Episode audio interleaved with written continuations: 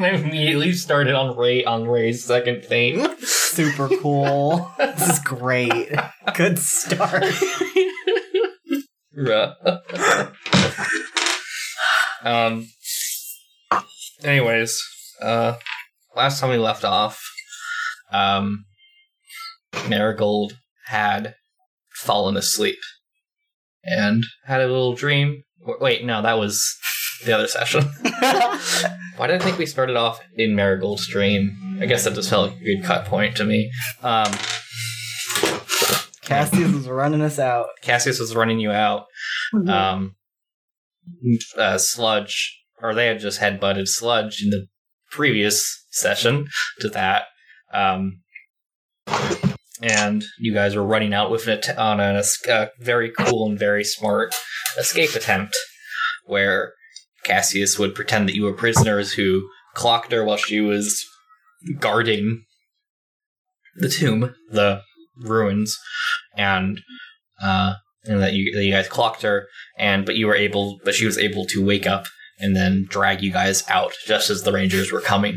She rolled very well, and the Rangers rolled very poorly. So, um, in the commotion, they just let her go with three prisoners, um, not thinking to send anyone with her for, for backup or anything. Um, and they all went to uh, get Fallbrook, I guess. uh, you guys are running forward in a sort of daze. Um, you rolled uh, Teremy cast pass on a trace. You snuck you snuck run your way up. Oh, my head is not there right now. I'm sorry. um, um, and you guys were able to evade the next wave, the second wave of incoming rangers, including the dictator, where you learned the very important piece of lore that she can run and that she jogs around High Hightower every day. Add that to the lore channel. Records. The record Records show. dictator's top speed. Fucking Usain Bolt. Speed of the puma. Dust cloud being thrown up as she bolts. oh my god. um, you guys made your way back up to the first floor, the ground floor of Hightower, um, where you then had a little discussion before exiting about what was going on, um, where you then met Leah outside of the district walls, uh, who asked if you guys needed any needed, uh, who confirmed who she was supposed to get, um, which was the rest of the caravan party, and um, left, and including the security officer who had just arrived in Bailiff. Um, and Sludge asked Sludge asked her to get Gore, and Marigold asked to get a message to Cal saying sorry. Um, Teremy didn't need anything. um, you guys ran into the mesas, being led by Cassius, where then you had a small talk about on the way to her camp um, about what was happening and what she knew. Turned out it was very little.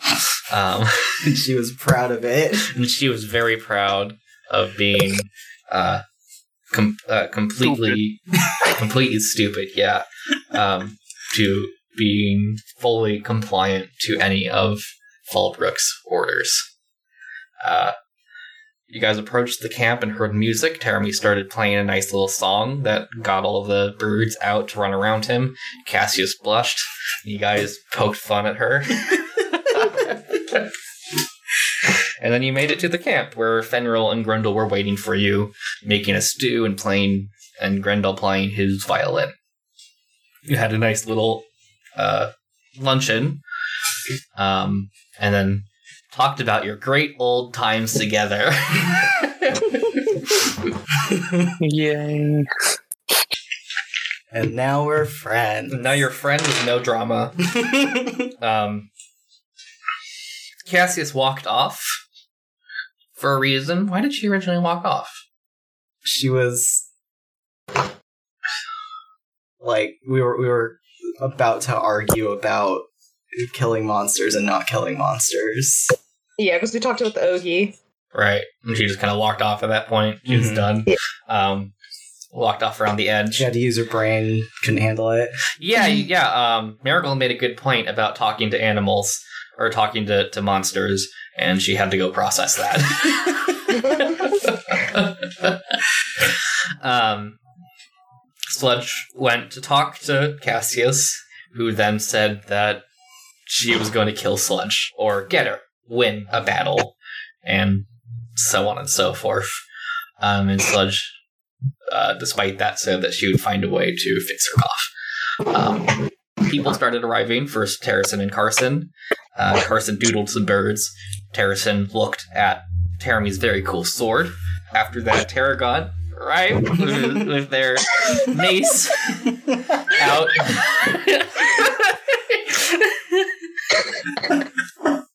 with their mace out and warning any evildoers that if that Tarragon found them, they would kill him or something. Or just to beware. Not kill. I don't think Tarragon would ever say kill. um, I'll unlife you. he'll unlife you. Um, at that point, Sludge figured out that they were, uh, or uh, she finally realized that like she was color blinded by her, by her, magic. and then Tarragon thankfully uh, healed her, and Sludge asked them if they could heal Cassius, and Cassius said that the Republic priests did all they could. Um, after Cassius let Tarragon go off, mumbling and rambling awkwardly for a bit.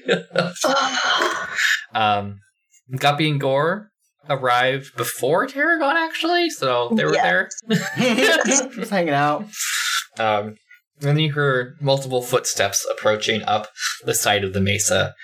Uh, Cassius stood between you and them, sword at the ready or hand on the pommel of her sword, and then Ardain, the dictator, Falbrook, Humphrey, and Cal shows up. And Ardain says, We need to talk. Okay.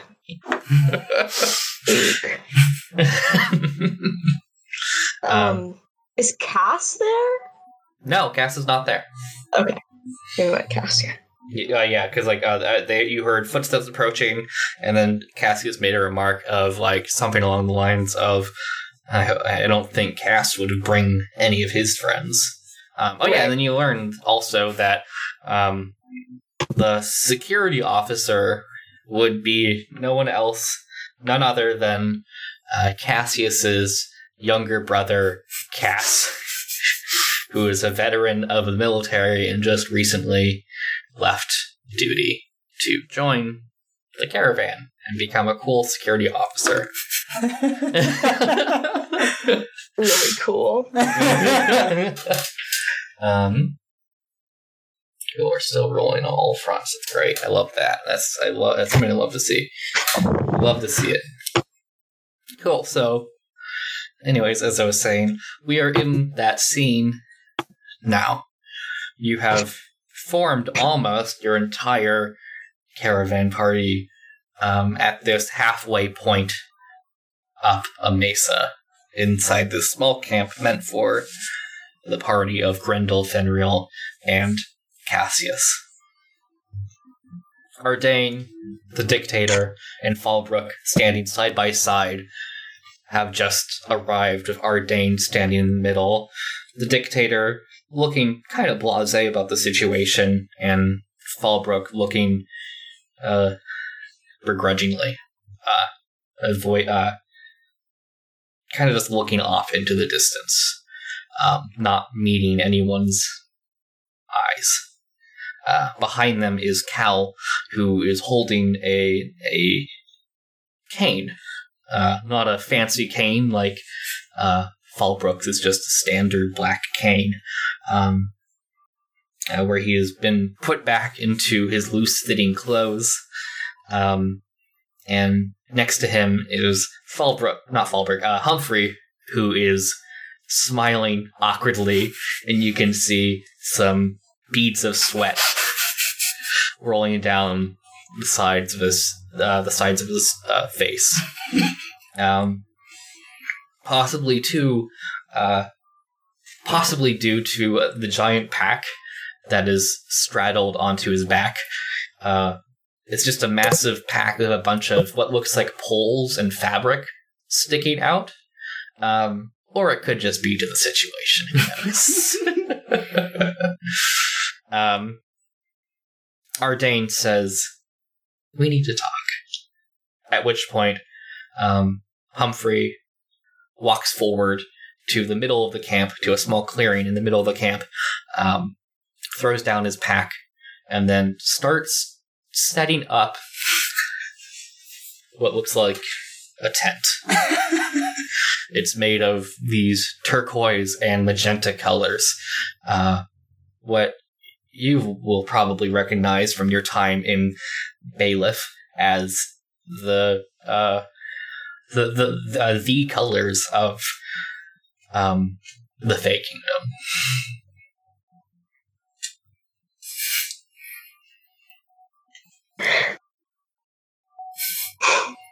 Can I help set up the tent? Oh, sure, sure, my boy. Yes, of course. Uh, uh, come over here. And, uh, just hold these tent poles over here. And, we can set this up together. Sure thing, Humphrey. you go over and start holding tents as he creates the tension needed to hold it up. I think Marigold's just been standing her ground ever since the group arrived. She has her notebook tucked under her arm, and she's just kind of. I think she's mostly looking at Fallbrook. Neither of them are meeting each other's gazes, just kind of also glaring off at her. I think when Cal first showed up, Marigold like took one look at him and then can't can't really look at him after that. Like she just feels awful. right. Um, yeah, I think you. Yeah, you, you look at Cal, um, and when you do make that short, um, that fleeting uh, eye contact, um, you can see that like you can see that Cal gives you a weary, uh, bashful smile. Yeah, I don't think Marigold returns it, not out of bitterness. She just um she has a poker face on. hmm And it's not because of Cal, it's because of everyone else who's there. Nat twenty. Cool. Are you trying to incite me? Is that what that is? Who knows? Who knows what I roll Sure. for? Okay. if I need to roll, you need to tell me. Uh, yeah. No, you don't have. Uh, uh, okay, yeah, that's fair. Um, yeah, if you're trying to do a poker, a, a poker face, uh, yeah, do bluff. Um, deception, yeah, but I, I don't think I can beat that. Um. Yeah, that's only like a thirteen. Yeah. Um, cool. The first time Cal's ever successfully incited something before.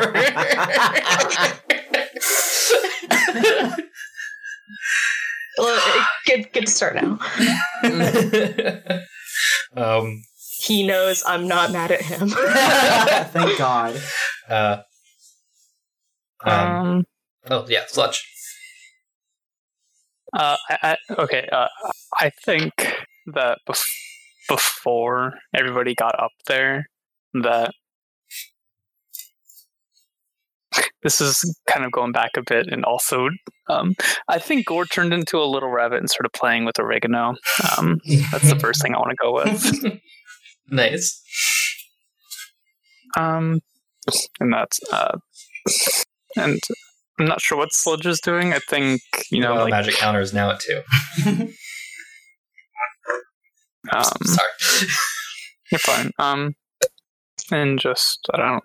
I'm not sure what is doing. I think she's just kind of standing there, waiting. You know, like Ardane just said, um, you know, we need to talk, and um, she's just kind of at the ready, just get preparing herself for a conversation Mhm. to be had. but is a bit anxious and doesn't really want to be the first one to speak up. Mm-hmm. Well, that was a walk, says the dictator. uh, oh, uh, Cal, do you would you like to sit down for a moment?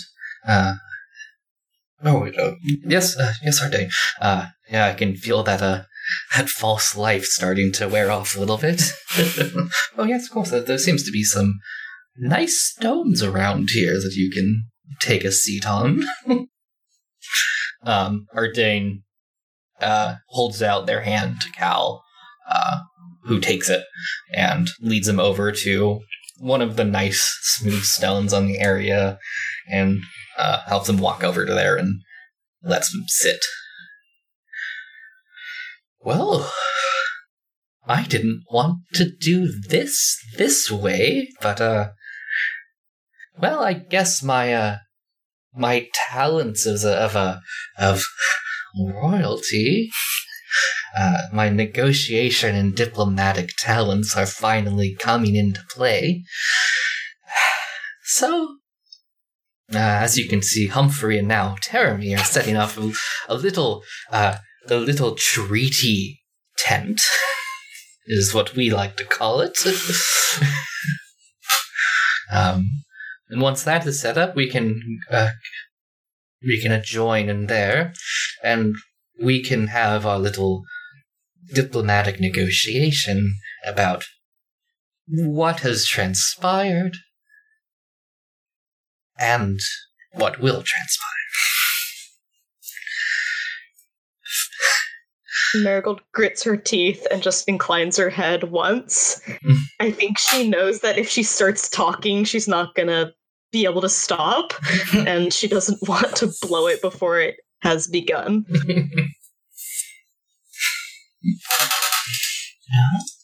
Uh, I think so. Just gonna like at the um word of like, I think that false life is wearing off. I think she's gonna walk over to Cal and just like, do do do you want me to like give give you more? Like I heard that like you're tired. I'm just like whispering to him. Dude, you want to It's get fucked tense. up? You want to get jacked? It's just like, like do, no, it's you want me- sweet. do you want me to cast like false life on you? Like I can give, I could help out a little more. You know, make you feel a little better, considering all the bullshit that just happened. oh, um, uh, sure. Uh, if you think you can do that, sludge, uh, yes, that'd be uh, nice. And I'm gonna do that. And so, Roll for wild what is magic. it? It's like a yeah. I think you just do you just give them a, like twelve hit points or something, or do you roll for that? I give them um I believe it's um 1d4 plus my uh modifier. One d four plus Uh, so- four temporary hit points. Oh, it is just flat 4. Yeah. Okay. Um, Um Oh, also, I've been doing wild magic for you poorly um, because you're a sorcerer. Um, yeah. what should be happening is I want it because you're a sorcerer and you have a you have a higher chance of activating wild magic because you will always have to act uh, roll for wild magic if it's not like a dire even if it's not a dire situation uh, Mhm. or you won't have advantages on those rolls. Um, you will always cast your magic even if you activate the wild magic table. So you cast your magic and then you roll on the wild magic table. Oh, cool. So you can Okay. just Um, cast. Uh, I rolled an 18, so no yeah. wild magic. Cool. And because Cal is pompous son of a bitch, I'm going to use my nice dice. It's five health total. uh, yeah, you can like, like you saw back in, uh, back in time. What the fuck? Um, uh, like you saw back um, at the high tower, he had some nasty dark circles under his eyes from the exertion, um, and they've they've gone away a bit, but they're still there. They're still prominent. Um, but you like lay your hand on him and in, imbue this false life into him, um, and you can see him kind of like his cheeks start to flush a little bit as much as a mountain dwarf's cold blue skin can flush, and those dark circles start to recede a little bit. Oh, uh, thank you, Sludge, and uh, thank you for everything. No problem. Also, I wasn't actually going to push you. I, I, I, I, I recognize that now. I'm, I'm sorry I distrusted you. You don't have to apologize for that. Uh, we can talk about it later. uh, uh, excuse me, um, uh, uh, t- Taliesin, uh, it's, it's, you can just say Ardain, Carson, it's fine. Of course, Ardain. Um, will we all be joining you in your diplomacy tent, treaty tent, or is it just the expedition party? And Carson's standing there very rigidly trying to find the most uh, formal of ways to speak Oh to God. Ardain. oh Um, my god. It'll just be the uh, expedition party uh, for now, but we will, um, uh, as this matter, as most of these matters are so private and specific to them, um, we need to first join uh, with them in a uh, a uh, in confidentiality, as it were, and then when we uh, retreat from the diplomacy tent. Sorry, treaty tent. uh, we will then inform the rest of the caravan uh, what has transpired and what we've discussed. As we are now, and Ardain slowly looks to Fallbrook, as we are now putting forth honesty before anything. Ooh. Damn. Ardain, we've set up the tent.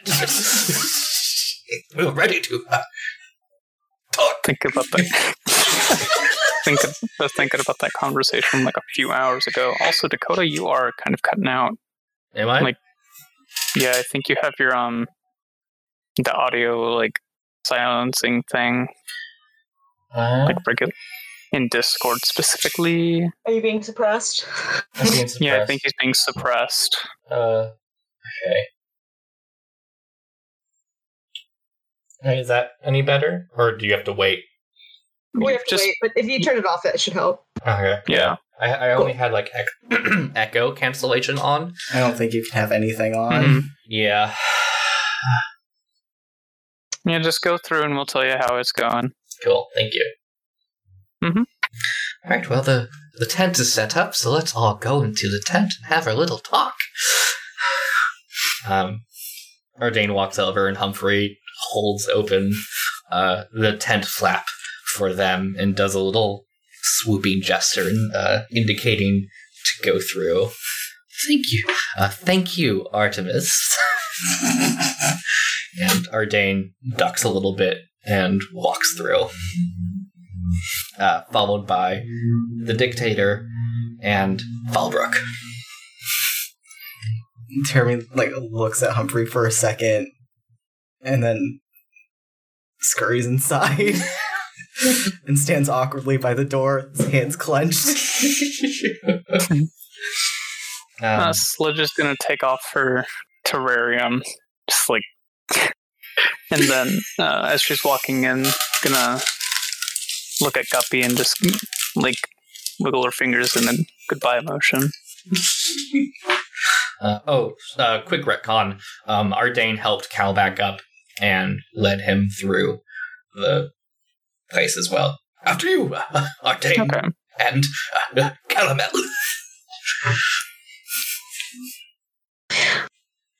Um, I guess Marigold's the last one out here with Humphrey still holding the tent flap open. I think she just kind of faces away for a moment, takes her necklace out of her pocket, puts it on in front of her scarf, I think she straightens out her scarf too. It's like um it's a bit of a symbol of the halflings of the Foken state to her. And she's like the only representative who's going to be in that tent there. Mhm. She wants to wear that proudly. Aw. And she goes in. Nice. Um, you walk. This is a sizable tent. Um, it's about twelve feet by twelve feet in a hexagonal shape. Um, it's a classic, one of those classic like pointy tents that come to a point at the top. Uh-huh. um, um, Humphrey comes in with a rug under um, under under his arm and walks to the center of the room and does a big show of unfurling it and flapping it and laying it down onto the red stone ground that the tent sits upon, um, unveiling in the same colors as this tent of this tent. Uh, what was that? Hmm? I thought someone said something. No. Who's talking? During my monologue. um, um, Would it be the first time and certainly won't be the last.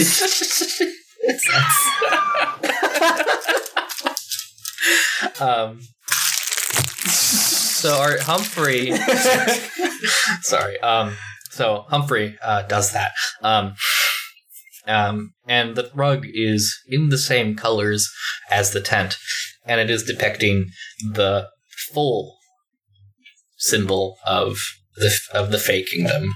It is a wreath of it is a wreath of rosemary and in the center is this spiraling single eye with a bunch of intricate spiraling patterns inside of the eye and pupil and iris itself. Uh, sign of the of divination, which the high elves love. Um, Ardane uh, comes to the stands towards the edge of the rug. Uh, the dictator, Humphrey Falbrook, and uh, Ardane. I forgot their name. And Ardane are standing to one side of the room, and the three of you, I'm assuming, to the other side of the Mhm. room. Um, Yeah. Let's say they're on the right side of the room. Uh, They think they're on the right side. nice. um, um, Ardane come Ardane comes to the edge of the carpet, um, and they bring up both their hands and does a quick whirling motion. Nice. Why did wild magic is out four? um, and slowly you see this wooden table and set of chairs appear on top of the carpet. nice. Um, Fallbrook walks over. To, uh, there's four. Uh, Cal's with you guys also. I'll say that too. I forgot to mention Cal. I always You do. always do. He's the one with um, um. What's the what's the wood elf thing where you can oh, Mask of the Wild. mask of the wild? While you were adventuring, I studied Mask of the Wild. do love the elves. Um, uh, so there's four chairs on each side of this long table, long rectangular table. Um, Ardane goes to one of the outer chairs and pulls it forward. And Dictator goes, "Oh, thank you, thank you, Ardane," and sits in it. Um, uh, or I uh, sorry. Um, the dictator sits in it and kind of and just like puts their hands or their elbows on the table and cross their fingers a little bit in front of them. They just kind of have this. And they turn their nose up a little bit, not in a snooty fashion, but just uh, taking uh, what is you presume to be her standard stance as a high chair and dictator that you saw when you first uh, went to a hearing with her. Um, and Humphrey, Ardane, and Falbrook. what? My cushion is falling off the, the roof. I can hear it like Oh. crackling. and second, I was like, "Who's making noise? It's who's rumbling plastic?" You just taped it. I yeah, it's the best I could do. oh my god. Don't you notice the the tape on them? Yeah, no, I meant like to the ceiling. It's Yeah, insane. it was working for a while. You need command strips. I tried using command strips; it doesn't work. what the fuck? Yeah, We Oh. used command strips for hours and then they melted onto the wall into some kind of weird goo. Oh. Yeah, that's usually what you're supposed to do with command strips. But I, yeah, um, I couldn't do that. Um, it's weird for a lot of reasons. Um, anyways, wow, stupid. Um, all right, yeah. Um, and the others take their seats. I think I already described that. Um, yeah, so dictator took her seat, and then Ardane, Humphrey, and Fallbrook take their seats. I'm actually gonna retcon this again a little bit and say that uh, um, the dictator took one of the uh, Ardane holds up. Ardane uh, pulls out one of the chairs in the middle, uh, one of the two chairs in the middle, which the dictator uh, takes and sits down in. Does her little thing, and then Fallbrook takes the seat in the middle next to her, uh, with Humphrey and Fallbrook on the outsides. What? What? You said Fallbrook twice. Oh my god! And then Ardane, and then Ardane takes, um, Ardane takes the seat uh, on the inside next to the dictator. My head is in a fog right now. Did I you am. take your meds? Yes, I did. Okay. Yeah, my head is in a fog right now. I'm so sorry. It's okay. Okay.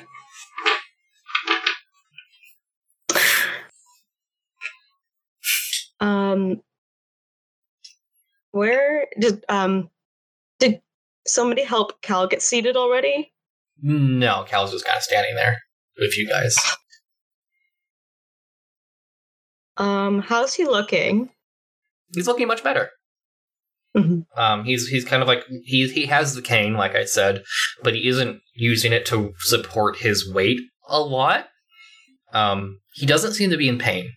He just seems to be kind of um, tired and in a fatigued. But uh, he has been given some life from some more life from Sludge's magic powers. Mhm. I think Marigold is going to go and pull out the farthest chair uh, that's in front of the dictator and hold it open for Cal if he wants to sit there. Mm-hmm. Dictator's in, is towards the middle. Just towards the middle. And then is Ardane on the outside or No, Ardane's in the middle too. Fallbrook Who's and Humphrey. first? What? Mhm. Fallbrook and Uh, Humphrey are on the on the on the outsides. Okay. Then I think the um she's gonna go to the outside chair that is in front of Fallbrook and hold it open for Cal to sit in. Uh, Cal smiles and nods at you and sits down, takes their seat. Marigold steels herself and she's gonna go sit in front of Fallbrook unless Sludge or Teremy wants to. Oh wait, if I thought you Thanks. said No, no, no. You, you, you sat. I just sat her in front of Fallbrook. Then, um, I think Marigold goes to sit in front of the dictator. Then Nice. I think Sludge is going to sit in front of Fallbrook. we already Nope. sat Cal in Cal front of sits in Fallbrook. front of Fallbrook. Oh, no. Cal's in front Okay. of Ardane. in front of Ardane. I thought I thought you said Cal. was- I thought wait. I I thought you said Cal was sitting in front of Fallbrook, and then you changed You know, it to Ardane. Let's, let's let's talk about it. Who who, who do you want to sit in front of? I want to sit in front of Fallbrook. You want to sit in front of Fallbrook? Fallbrook. Does Teremy want to sit in front of Humphrey? Sure. I was gonna sit in front of Fallbrook. it's fine. I'll just hang out with Humphrey. Um, I'm trying to decide if Marigold wants to sit in front of the dictator or in front of Ardane. I think she wants to sit in front of the dictator, so she'll hold open the chair that's in for Cal. So yes, In front of Ardane. yes. Okay, cool. Ardane. Cal. uh, nods, smiles, and sits it down. Sit down. I'm gonna do the rest of this session in an Italian, in a horrible Italian accent. Pizza, pasta. Put it on my balls.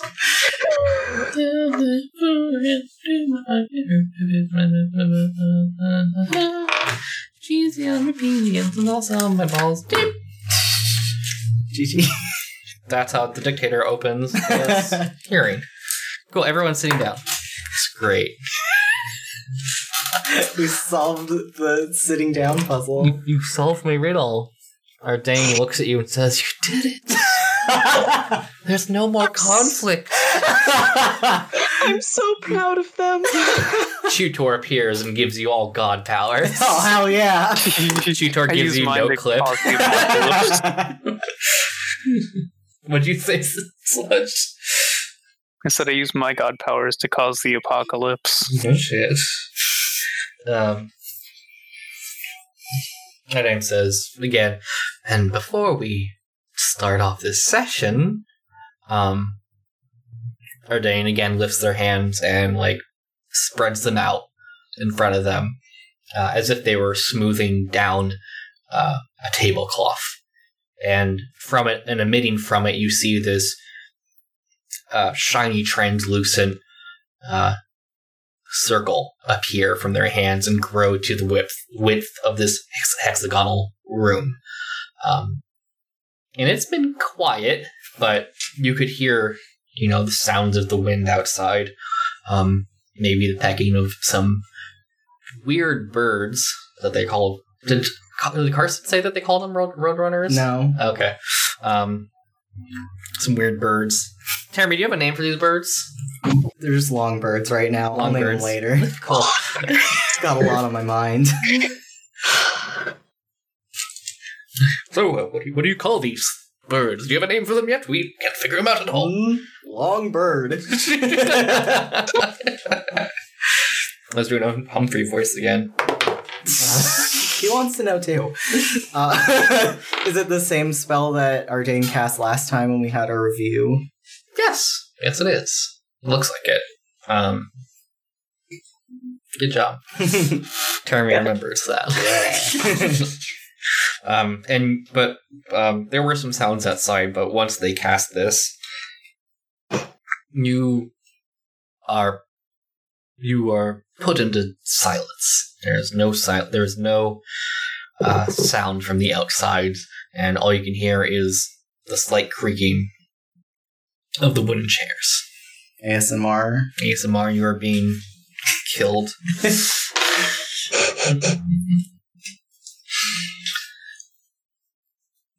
there's a small, there's a beat of silence that feels like it goes on forever. Um, and Ardane brings their hands together and in front of them and clasps them. Well, I guess I'll start things off.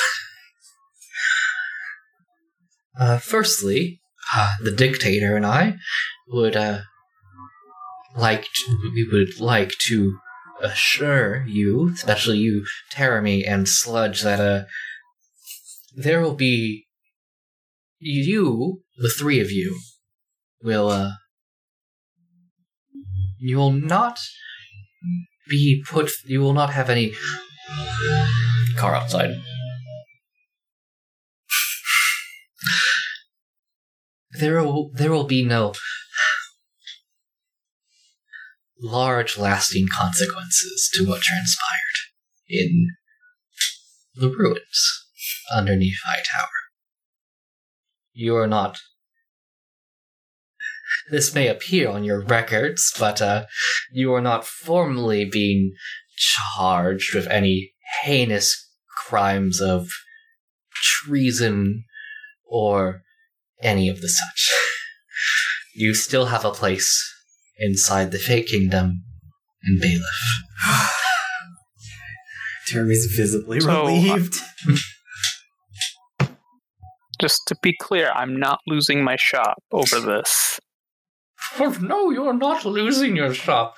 Uh, yes, we're we're not so puritanical as it may seem. no, we are unlike uh, other nations.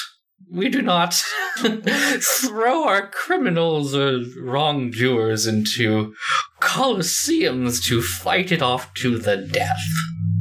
No, there's diplomacy to be found here. There's always tact and diplomacy. Sludge is just gonna have just like a big sigh of relief. Marigold is still glaring at Fulp. Uh, like she keeps. She's sitting in front of the dictator. Mm-hmm. I think her hand is kind of clenched on the tabletop, or um, she's kind of holding her two hands together. Her nails are digging into her palms, and she's looking at Fallbrook and just. I want to send the message. There's always diplomacy. Because Marigold feels like Fallbrook used her and the other expedition party members during that um, break into the ruins. Mm-hmm. Does Um, Fallbrook react? Yeah, one second. Um, Um, does that set? Does that increase the counter? It's a cantrip. Oh yeah, yes it does. The Mhm. counter is now at six because Dane also cast another spell with that silent spell. Um, and out of nowhere, Sludge in rapid fire succession just keeps blasting Witch Bolt on the table six times. there's a bug in the corner of the room.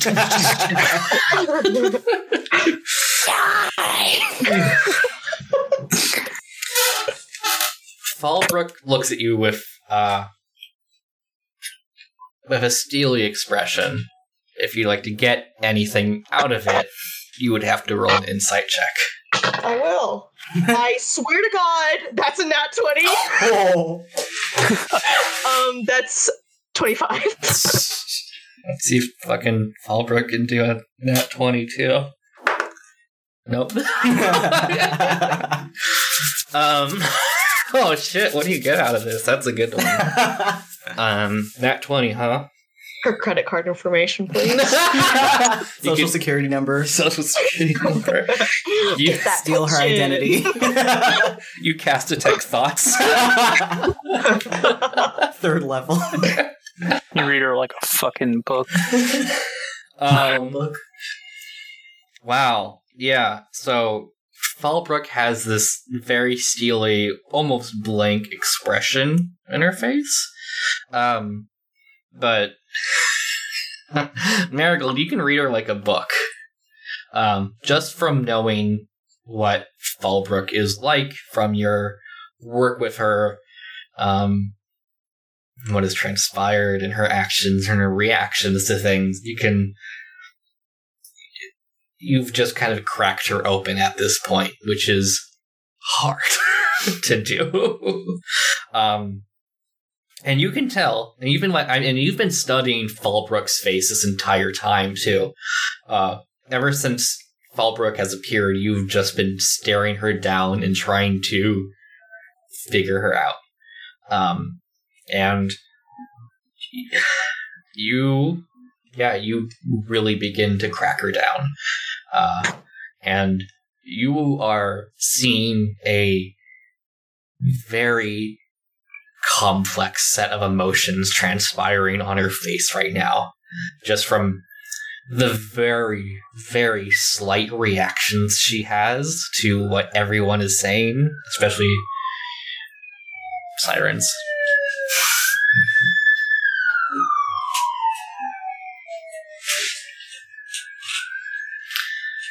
especially things that are said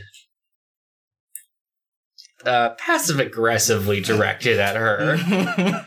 Um, like you could tell that the dictator's little speech was obviously directed at her, and she did not like that.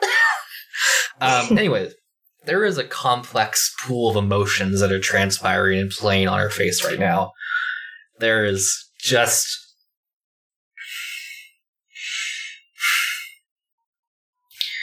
anger of being here in this situation, essentially being caught.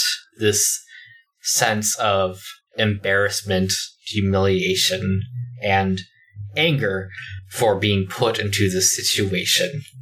There's regret coming from. There is seemingly guilt and regret playing on her face as well. She does seem to have empathy. um, when she when when they were talking about the like sludge asking if she would keep her shop in Ardain or in, in like also Ardane saying um, that they would not be convicted of any lasting crimes or punishments. Um, you could see guilt in her face at that time. She realizes what she has done to you. Uh, she did it. she did do that. Um, she did it to you. Uh, She had to do it to us. there is guilt. Um, thirdly, the most uh, prominent emotion on her face is. Whew, how to sum this one up? Regret. There is a sense of regret and almost seeming longing in her face. As if. God, the cars are very loud. As if there was something just inside of her grasp. Something massive inside of her grasp that just fled. And she could not hold on to it. She is wondering seemingly seems like she's wondering what could have happened. I think Marigold taking all this in over the course of the past couple minutes, part of her softens, although she doesn't let that show on her face. She knows that Fallbrook is feeling a lot of things and empathizes with their situation. And Marigold also knows that she took away the opportunity from Fallbrook. She took away the same opportunity that Chutor gave to her. Mm-hmm. That's um shitty. but she tries to not let it show on her face. Mm-hmm. Uh, roll for that. Roll deception. Can you beat a 25? Nope, no, I can't. 24, sorry. I definitely can't. It's like an it's like a ten. Yeah. Um, I will also say that when Fallbrook looks at you, and because you got a fucking 20, there is anger. There has been anger showed on her face, disguised incredibly well. but, um, when she looks at you, you just see guilt and not anger directed at you. I think what happens is like Marigold's lip twitches and she like goes to um, raises a hand to cover her mouth and tries to play it off like she's scratching her face, but that's like I can't hold my poker face against Mhm. Fallbrook, knowing that she's not mad at me.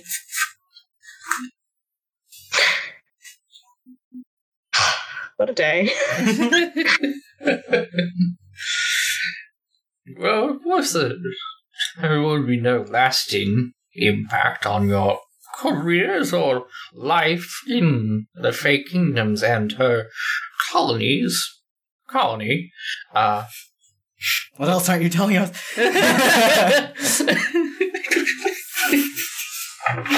that was not a Yeah. yeah. Of course, there is a matter of uh, well, you will be fined fifty thousand gold pieces. Thirty thousand Huh? gold pieces. But I've Fallbrook speaks up. But I have taken responsibility for this, and will be paying that uh fine entirely. okay. And Oh. with that, we. Oh, sorry. Did you want to say something, Miracle? No, she just Okay. goes back to like pursing her lips, like Just this is kind of internally, like, yeah, no, you should, you should pay that fine. And the problem with that, mm, that donation, we can really muster up our science program. Namely, we can put that to our new venture of this Remfrey expedition. and uh, you have aided and embedded, embedded, embedded, a criminal. She like does a quick glance to Fallbrook, but she has told me that you have. She's taken most responsibility for that, and uh, you told me of the dire straits you were in at the time.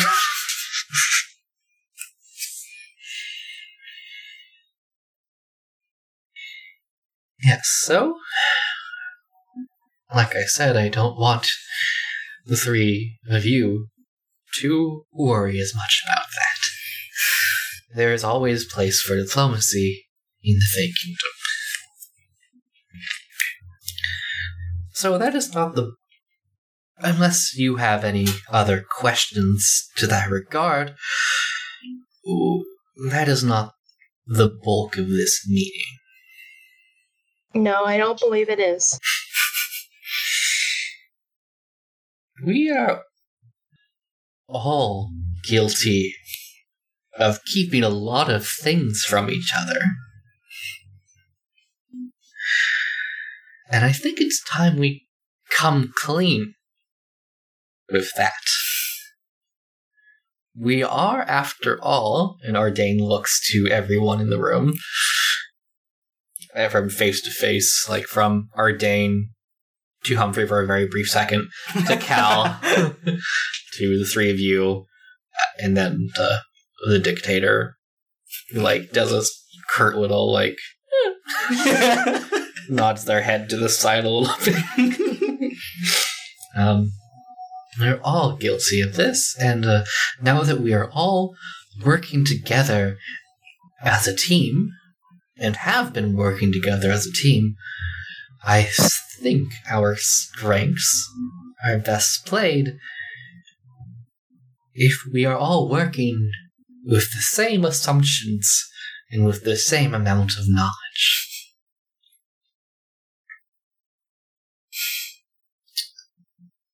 Marigold puts her uh I think she almost slumps back in her chair. like everything that she was trying to uh all the effort she was maintaining to sit up straight and um be I don't know, like a presence in the room is kind of being undone and she just she just nods. Just nods and rubs her forehead like yeah that is that is true like that is exactly what needs to happen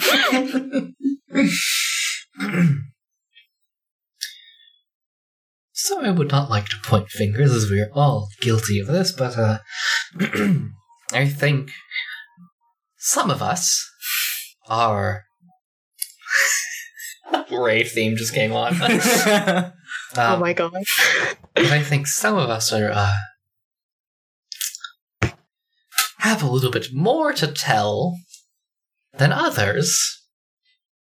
And Ardane looks to Fallbrook, who does not meet their eyes. They're just continuing to stare into the back in the, the back or out into the middle distance. Does everybody's heads just like turn? Yeah. uh, the dic- dictator just like does like a like they like kind of like glance over at Fallbrook, but doesn't turn her head. Um, Humphrey's just kind of like fidgeting in his seat a little bit. Make him sit still for this. Why do I have to be the one to say it? Ardane, you know as much as I do about everything. And you too, Humphrey, if you would like to speak up at any point.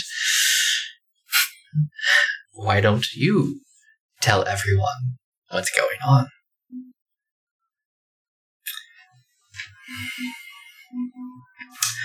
Yes, I too am guilty in not uh, providing information, but be but seeing that you are the director of this expedition team, I think it's best that it comes from you, as this is your knowledge after all.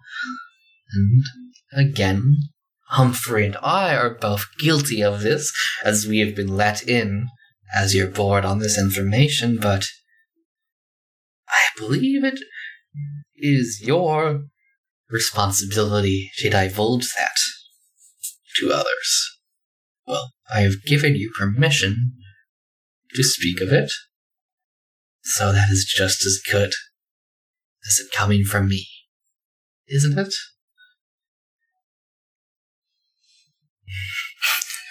They're just staring at each other. Yes. Marigold, Marigold. Um, I think she's just been like closing her eyes while Ardane and Fall just like pass the ball back and forth metaphorically, and she's just going to slowly reach a hand out and place it on the tabletop, and then open her eyes and look at Fallbrook and say, "Who is Tutor to you?" nice. Uh, roll persuasion.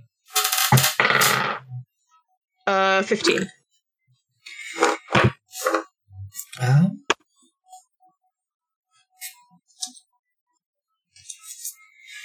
cool. Um, Fallbrook slowly takes her eyes away from. Stop. Slowly, like peels her eyes away from Ardane's, uh, and looks to you, and then the rest of you guys, almost as if like she kind of looks like Fallbrook kind of looks like she's like just remembered you guys are in this room.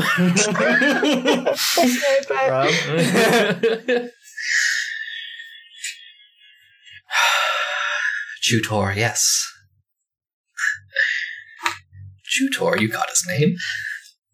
Well.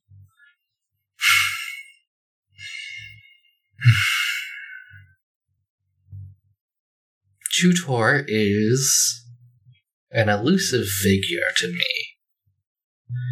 I have seen him. Marigold, have you told you you haven't told them or anyone um except the so yeah you you you never told anyone until recently that you saw Chutor in a dream right or That's you saw right. a figure in a dream Yeah, I've only I only told the party that today on the walk. Right. Um. Yeah. Um. Yeah. Uh, Fallbrook says, "Well, I guess I've seen him uh, once more than you guys The three of you have. I met Chutor when I first came to Remfrey. He appeared to me, and only me, in the bowels of Fallbrook Castle. He appeared to me, seemingly not wanting to see me directly, but just right place, right time sort of situation. And he told me as much as he's told you in that situation. He is. He was and is a leader of a nation.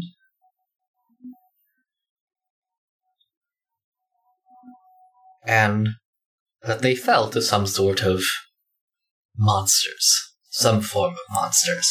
He didn't divulge what kind, and I could tell he knew a lot. a lot of that he knew he held a lot of knowledge that I wanted, and he made a small deal with me that I would divulge some information of our world, and in return he would divulge more of his. I told him in so many words and so many guarded words that we were a people of five races and that we were new to this continent. And then he told were- me a little bit of a nation, of his past nation. A wonderful nation. Uh, utopia, he called it. That fell. And that is all he told me before disappearing, saying that he would likely meet with me again. The second time I saw him was underneath Hightower. It was the day of the festival. Marigold and Callan, Ardane, you were you were looking at those strange occurrences of the ripples in the water of Lake Mesa. And its unknown occurrence, and well, I knew, and Fallbrook looks dictator for a little bit at this point. I knew there was something underneath Fall. Fall I knew there was something underneath Hightower, and I assumed. Well, I wanted to find out if that was causing this disturbance, whatever it was. I think you knew full well what was underneath that. I th- think you knew full well what was underneath Hightower, seeing that, uh, apparently Cassius was in your employ the entire time. Yes. I did. That I wanted to see for myself. So, Ardane, and Fallbrook looks to Ardane. I, I put a little spell on Fallbrook that made her invisible so she could go down and see the sights.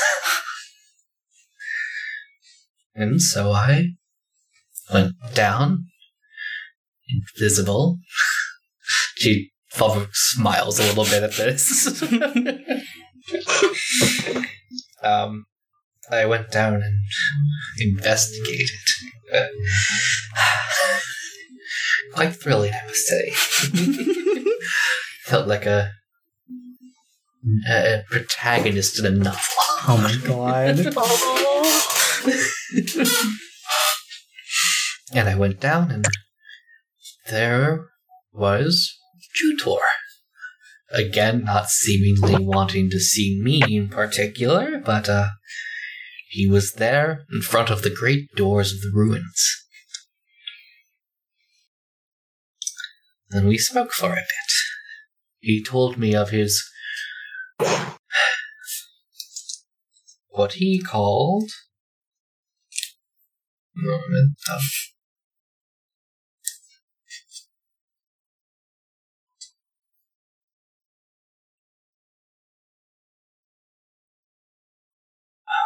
Oh, there we go.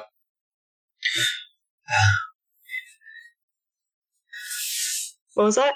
Oh, uh, sorry. Um, nothing. Um, and he said that he needed help starting what, uh, he, what he called is, what was it? The Ta Tai Chiam Coltrem. He said that it would, that it needed a little uh, jump starting. It needed a little boost as it did not have enough uh, immediate energy to start up, and that once it was he could help protect us and do something to help defend us from what he now revealed to me were the giants that destroyed his nation.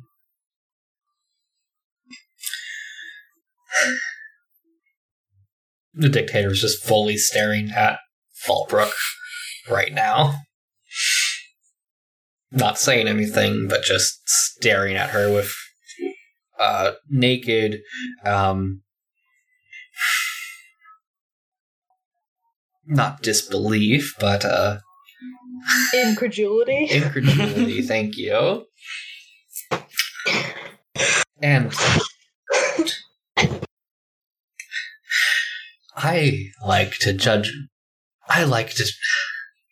I believe myself to be a very good judge of character and good at telling lies or seeing through lies when I see them. And I could tell that Jutor had no ill will towards us. So, I convinced Ardane to release a mass amount of readily available arcane energy into the air at the end of their at the end of the play which was the display you saw.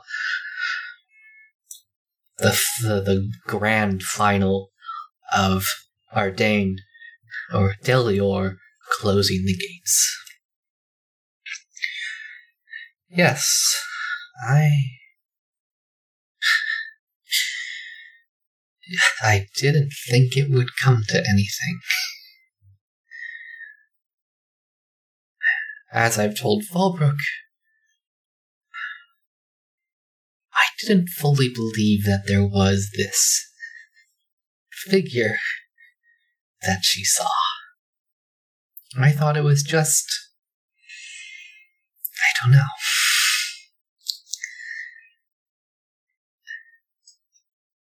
I had reason to believe this, that it was not real, and I don't think it's my place to divulge why.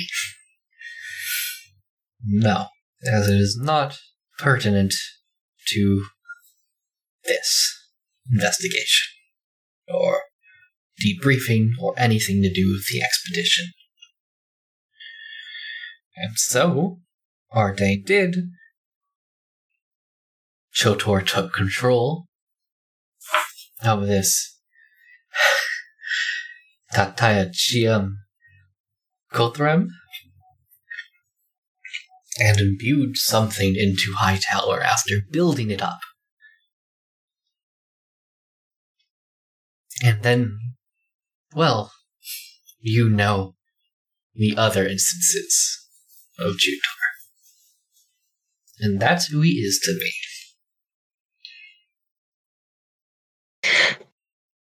You were teaching him. Marigold's hand is still on the tabletop. I don't think it's left the whole time. It's just that her fingers have slowly been curling into a fist. And all she's thinking about is what am I telling Riva? What am I letting into our world? you motherfucker. you were teaching him, and you didn't even know what his long game was. Huh.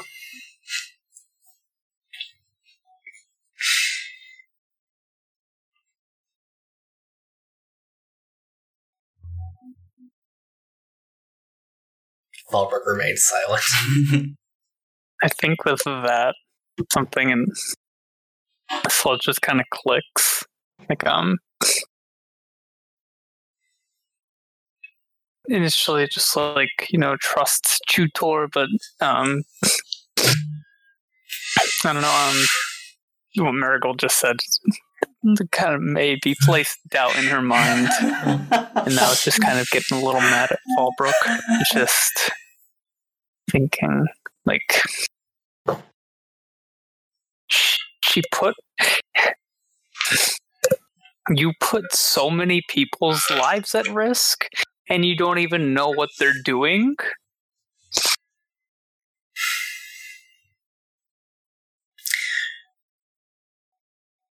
I was.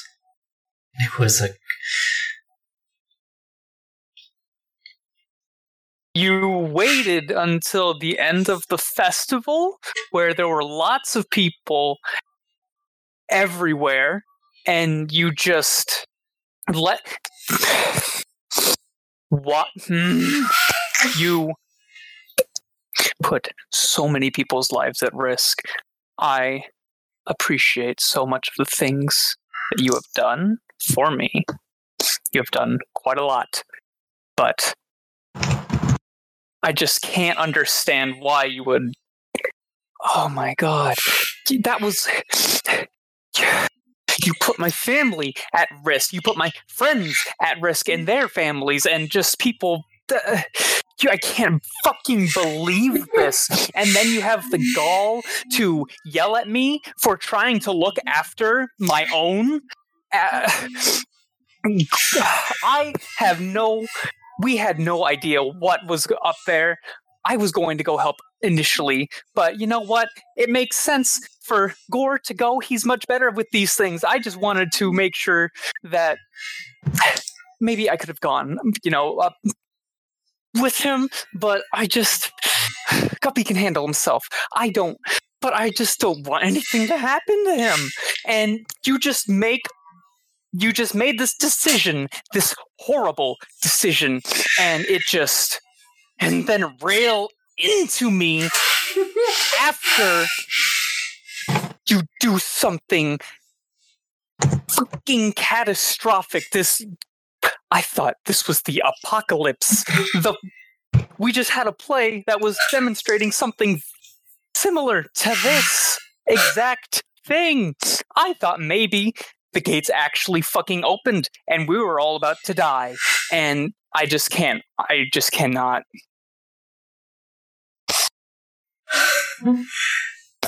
Fallbrook's just looking at you and letting you go off at her. Yeah. Excellent. Just put her elbows on the table and just start rubbing her temples. Just like, I can't fucking believe this. Just the entire table staring at us, letting loose. Go off, queen.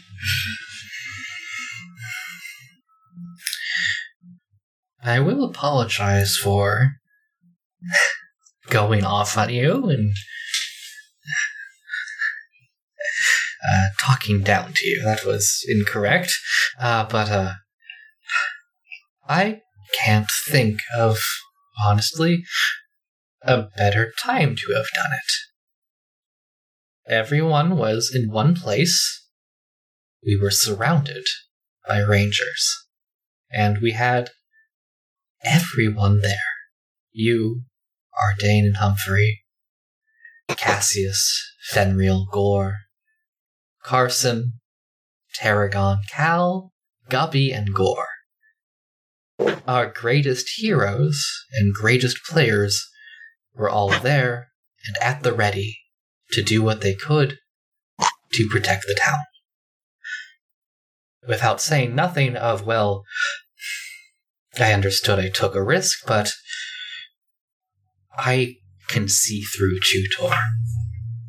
I may not know his end game, but like I said, I know he has no ill will towards us, and he was not going to endanger us. Can you see through him like he saw through us? I am not magical.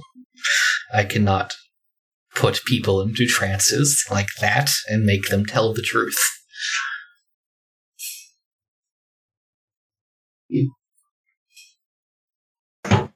And what? What if the risk didn't pay off? Did you did you know what whatever that was Did you know what it was? I knew it was going to defend us. Or do something to defend us. And, well, we'll have to see on that. I was.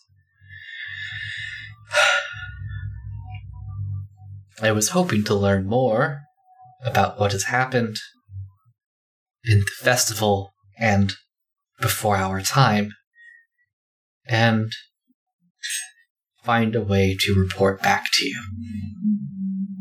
But maybe for the better that did not happen.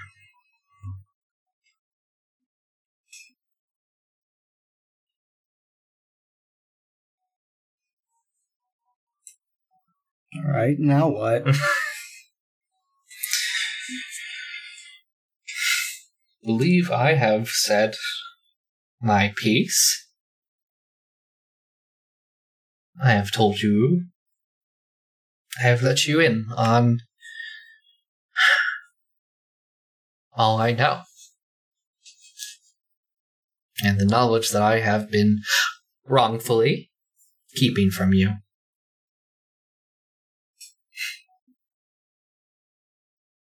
Right.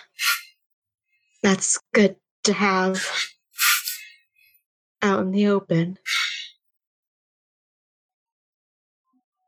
Things aren't this easy in the Republic. I am not used to such an arrangement. Yeah, we do it different back at home too. I tend to tell people what, what's going on. I mean, you know, I am a, I am much of an open book. And I, that is some, that is one of the things that I appreciate about you most, Sludge. And something I honestly aspire to do. Hmm. Not going to respond to that. yeah, it's fair.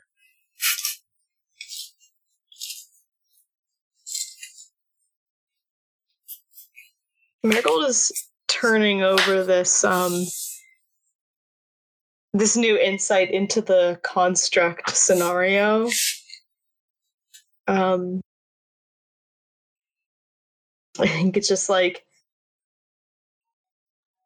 she can see it from Fallbrook's perspective and also from like her own, where Fallbrook tried planning it in a way where nobody would get hurt. Um, but it's still kind of uh, she still feels kind of frustrated that it seems like Fallbrook made that call on her own. Like, what if, what if it had broken really bad and then just all the people in Bayleaf were hurt by something that they didn't understand.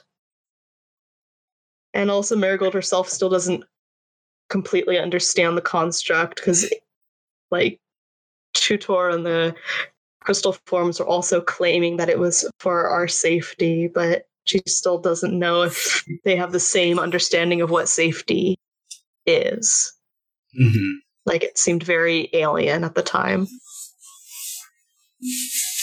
So she's just thinking about all those aspects.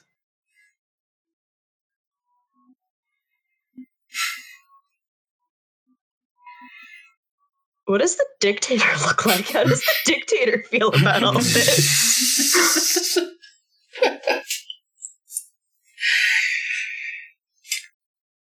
She's still just kind of like looking incredulously at Fallbrook. Um, it seems like she would have said something to the same tune of like what Sludge was saying, but Sludge put it so well and is also like a citizen of the Fey Kingdom. So, um, Dictator is just kind of like choosing her battles right now, I think. Mhm. Um, It might be something that she'll go into later with the dictator. Yes. Fallbrook, if you told us of this, well, you know that we high elves, we love knowledge.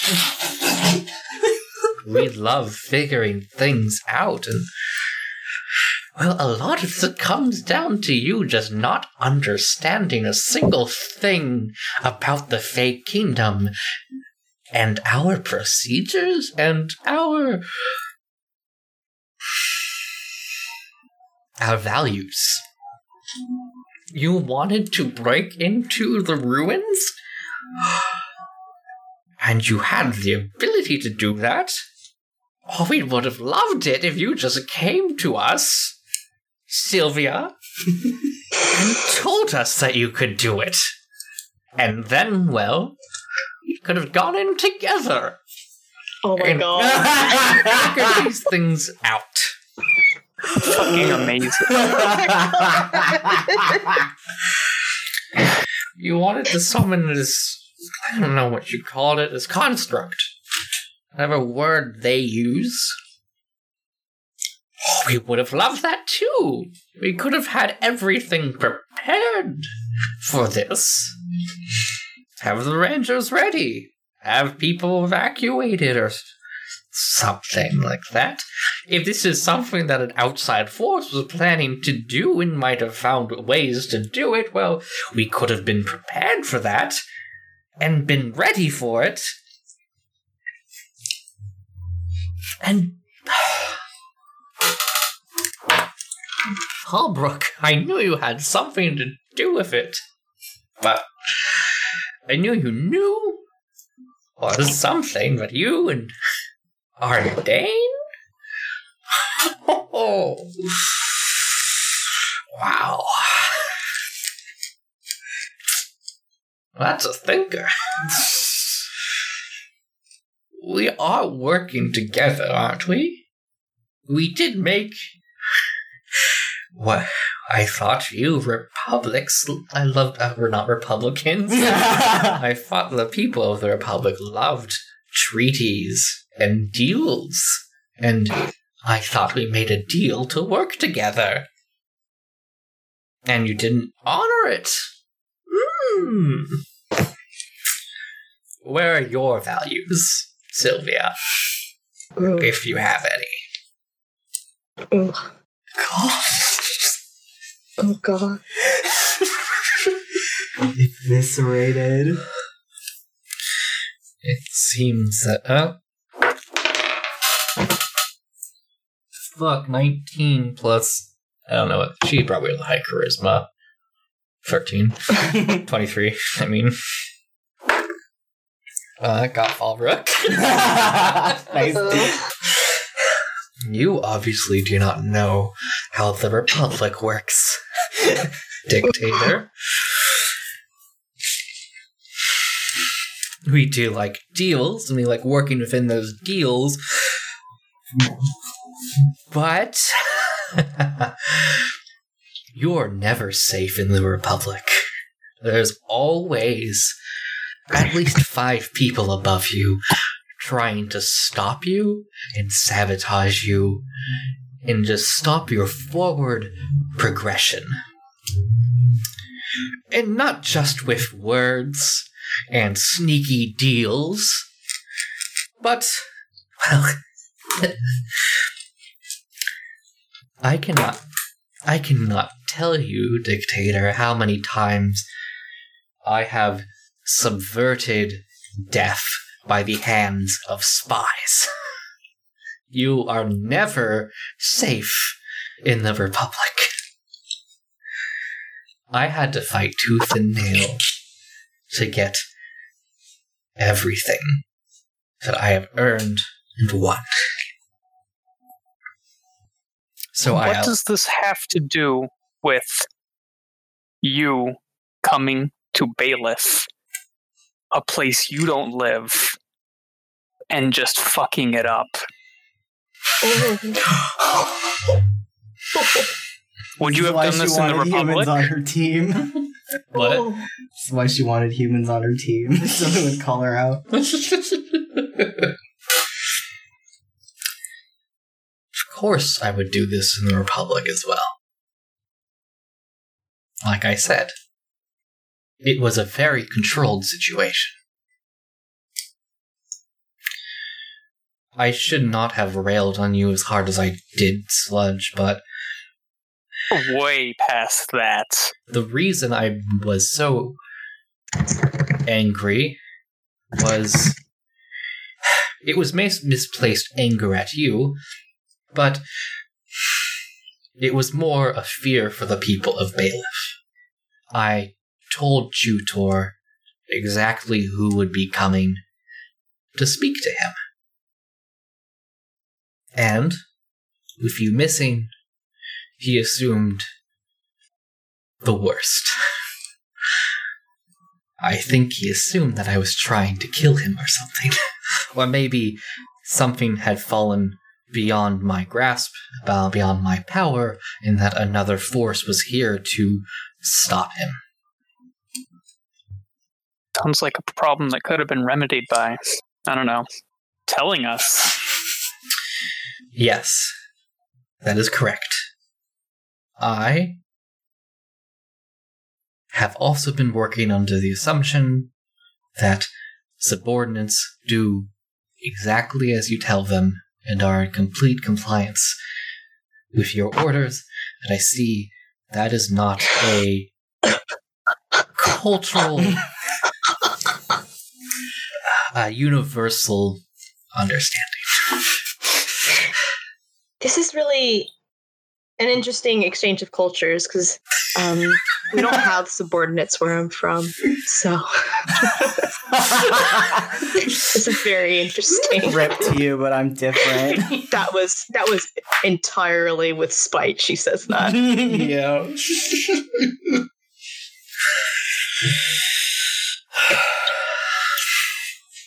Yes, not a universal truth, I see.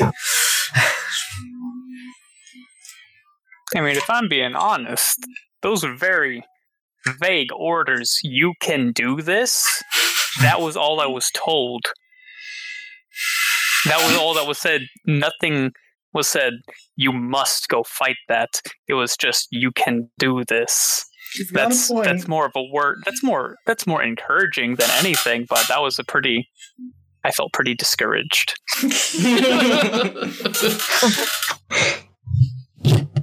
So maybe you should be a little more clear with your instructions in the future. And Mike's dying. It's not dying like it's breaking, it's just falling. Oh no. It's fine. Um Yes, well. It also given the orders that you were to intercept any monster that came your way and not let anyone else get in the way of that.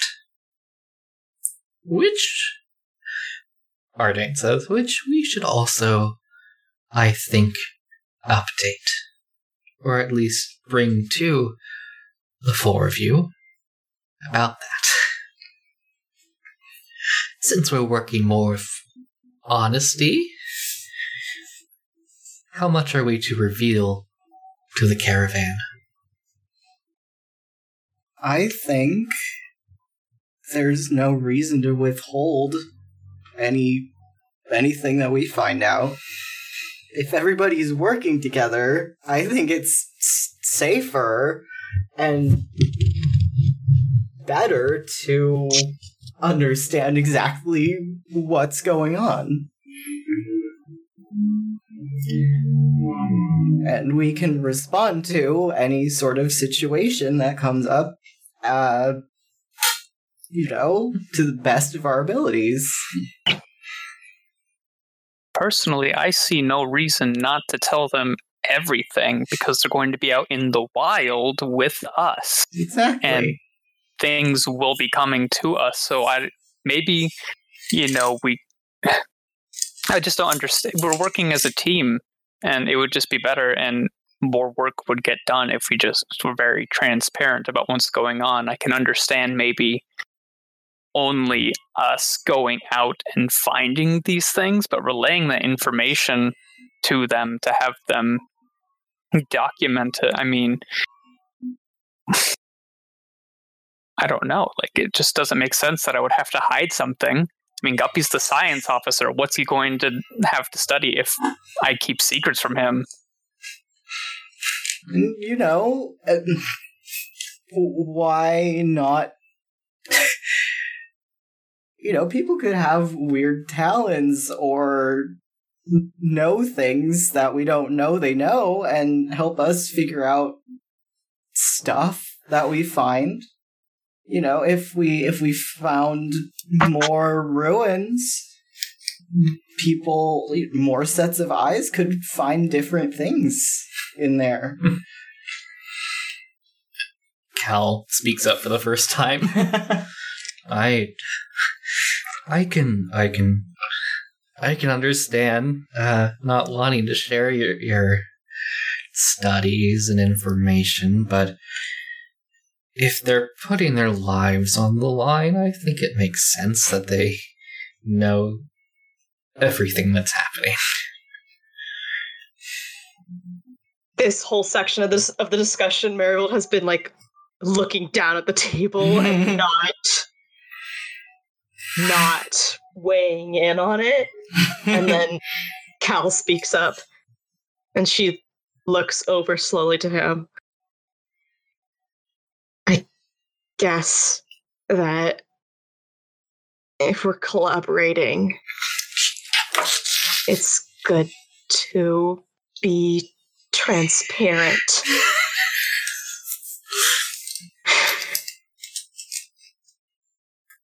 Character growth plus one experience. First one of the game.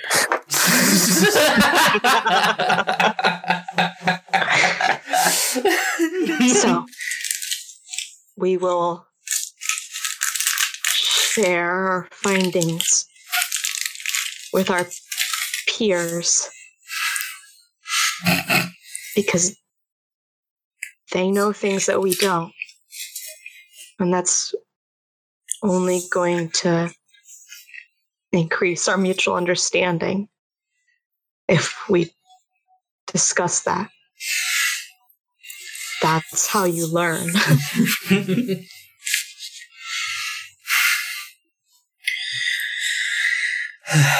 as long as it stays within, especially information on the Yugen, stays within our realm of knowledge, Caravan included, and of the monsters. With this new outlook on life, I don't see a reason not to do this. Yeah, there we go. Humphrey, do you have anything insightful to say on those? yeah humphrey what was at the top of hightower Oh, yes, Yeah, right. yeah, you wait, wait, Sod, what did you say? Yeah, what was like? You went up there, didn't you? Yes, I went up there, and I, uh, Lloyd and I, we saw uh, not much of anything. it was just high tower, uh, the top of it. Uh, no weird orb no orbs, no, none that I could see. Just telescope, books, that it rattles around on the floor. Fortunately. Sorry, Cal and Ardane. Oh. I'm sure they're fine. Just a little, a little wrinkled. What's wrong with a little wrinkled book? I, uh, that's not satisfying. no We went up Sorry. there and Cal almost died. I think. Hmm. Yeah, something happened. I mean, we're both sorcerers. I mean, maybe it has something to do with the like crystal in his chest, the Yugen. Yeah. I mean, that, that makes sense to me. I mean, I don't think it has Yes. effect on magic specifically, so I think it would be safe for you know people like Ardane and I to go up there as we have no mortal ties to you know we're not Cal. Thanks, Slush. Sorry, I don't know how. To, I just don't know how to say it. yes. Fallbrook says. About this Yugen. I heard that Cal and Marigold's Yugen were reacting to this. I've been informed on Cal's Yugen uh, that his soul got trapped. Hmm. Never sits well. His soul got trapped uh, in Marigold's Yugen. Since we are sirens, Oh no. I roll a d6. I got a four. Hope I don't die of combustion. Of calm. I also got a Don't four. die of I com- I open up live combustion. you know what? Fucking Ardane could just do YouTube poops with their mouth. I thought you were gonna say with their mind, but also that's pretty good. Pass a message and just do a YouTube poop at you. Only you can hear it. you can respond. Sus. Sus. I am not sus. you are You gotta faggot. cast message on Dakota. Just go. Uh, And you die. All right. Real shit now. Um, yeah. So, uh, you guys were just talking about Cal's uh, soul abduction by the Yugen, or Fallbrook was. Yes, I heard that Cal's soul got trapped in Marigold's Yugen. Since we're airing out everything, Marigold, would you like to elaborate on your Yugen and how you acquired it? I think we both can.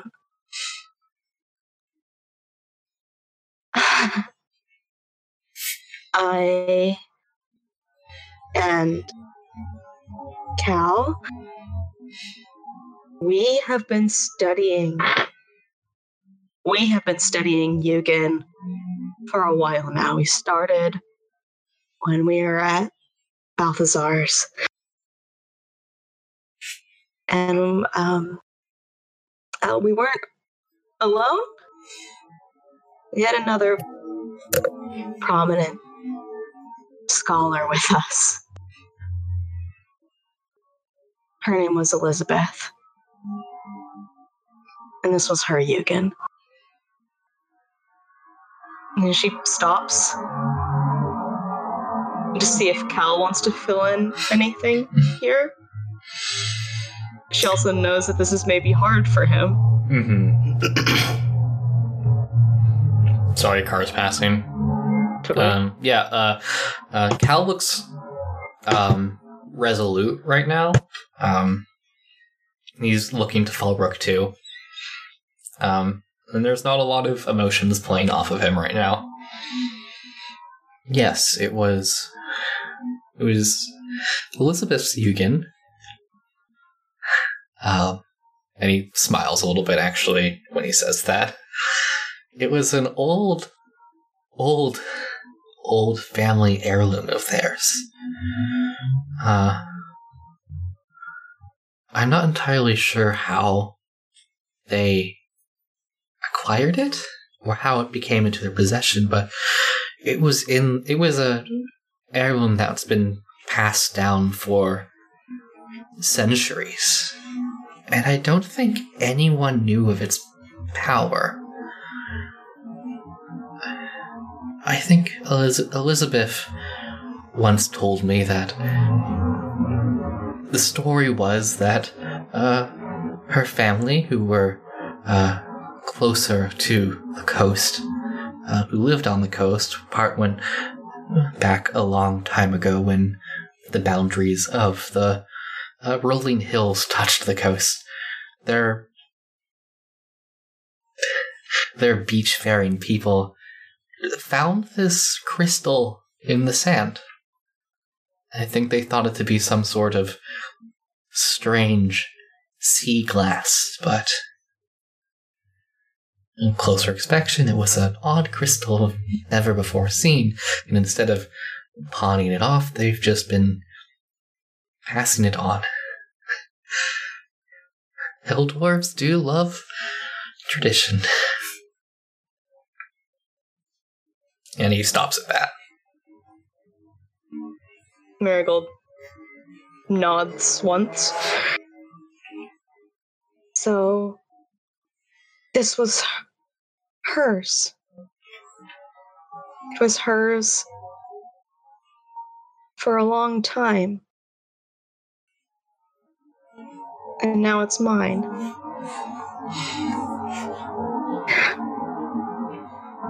I keep this safe because it is a very pure and powerful piece of Yugen. And I study it because it's everything to us.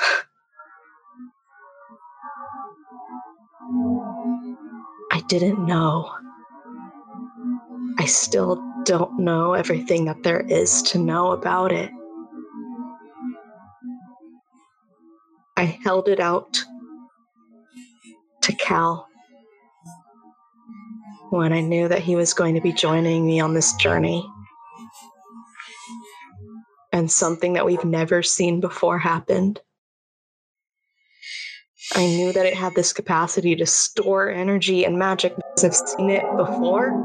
I've seen it before with the other pieces of Yugen that we found on the expedition. Those pieces, they stored isolated spells or magical effects, gusts of wind, petrifying rays. But this was different. This was. She kind of closes her eyes. It just took him.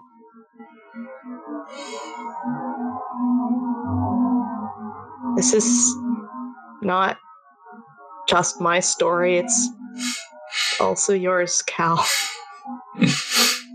I don't know if you saw anything while you were in there. Cal looks to you and do an insight check. Oh, not great. Uh, 12. 12? Yeah. Um,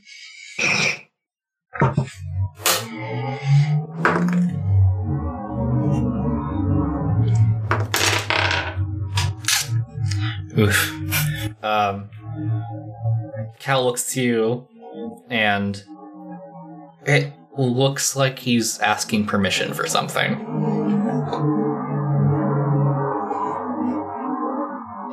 Um, I think she like kind of like furrows her eyebrows and like nods her head, like we're talking now. Like we're allowed to talk, where we can say what we're gonna say, and it would be better if you just said what you were gonna say. um, Cal looks back to Fallbrook and looks around the table. Well, um, yes, uh, I reached out to grasp it, and I, my hands, and he looks at his hand, and you can still see the scar of the burn mark of the Yugen when he grasped it and couldn't let go. It felt like I was being like my whole body was being torn apart and trying to be sucked into this capsule. And I I thought I saw someone during this. It was a a figure, a person, and I thought it was Elizabeth. I think I just. It was hers, and then I saw a figure, and I just assumed that it was her. But it wasn't. I know that now. It, I don't know who that was. And then I don't really know how to describe what happened next.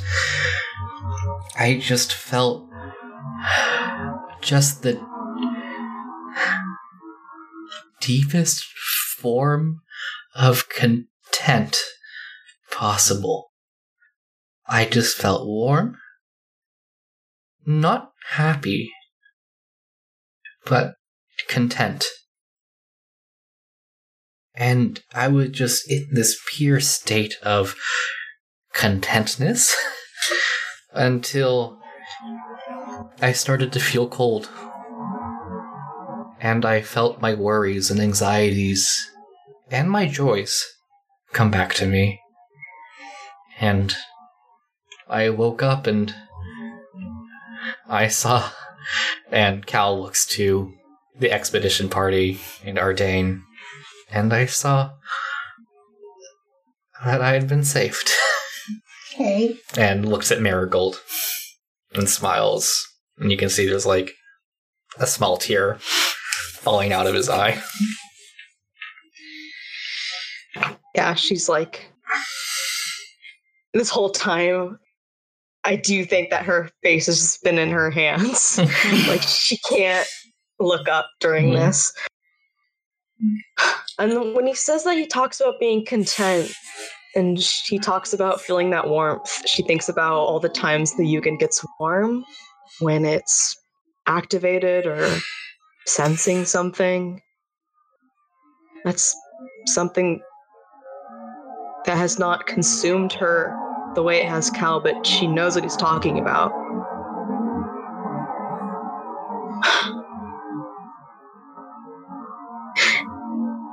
So,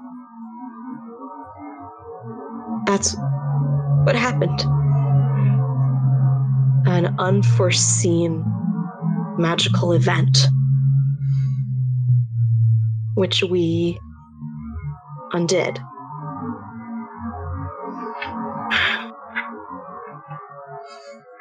Luckily, we had another piece of Yugen. Seems to have that same ability. Hold life energy. And where did you get this Yugen? And we acquired this Yugen. While we were caught up in some personal business. Something unrelated to our functions as expedition party members. Marigold glances over to Sludge. Because Does this involves her more so. She Does Sludge know where this Yugen came from? yeah, Sludge was. told Oh, her. oh no, We- no, that's a good point. Yeah, does Sl- yeah? You so you would have told Sludge? Oh shit. I'm thinking. Sludge could have asked about it later. Like, I don't think Sludge Yugen would have asked from? about Yugen. Yugen's Yugen, you know. Fair. Yeah. But um, I think y'all would have. I, I definitely think that people would have, like Gore, would have relayed just like, "Hey, this is what happened." Mhm. That's over fair. the Yeah. lot. Yeah, and um, just at some point, something was like forever formally discussed, but Mhm. um, she still doesn't like really know. I guess maybe like she knows that Kim Trada had Yugen, and then like this thing with Cal happened, and I'm not sure she would. I don't know. Mhm. Right. So it's not my business, I suppose, if it's personal, but I would like to know where this massive piece of Yugen came from. if you're willing to divulge such information. Well, while we were in Bayleaf, I came across a. We came across a shrine to the god Tyr, and I sensed within it an intense magical effect. A necromantic magical effect that I had not seen before. And I think it was tied to this Yugen. I Hmm. confiscated it to study. And then when the events with the other shard transpired, this was our backup, and so we had to use it.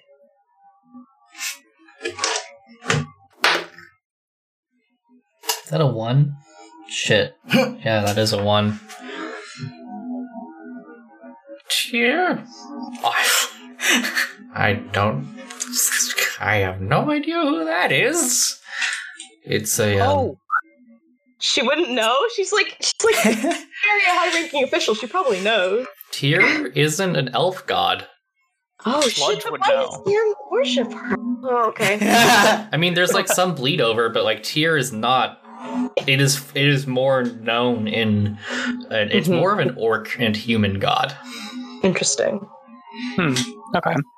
Um, when she says like I don't know that god, uh, Sludge is just like, oh, Tyr is um, it's like the god of justice. His, his um whole thing is like, I don't know, just bringing justice to criminals and stuff, and just like wrongdoers.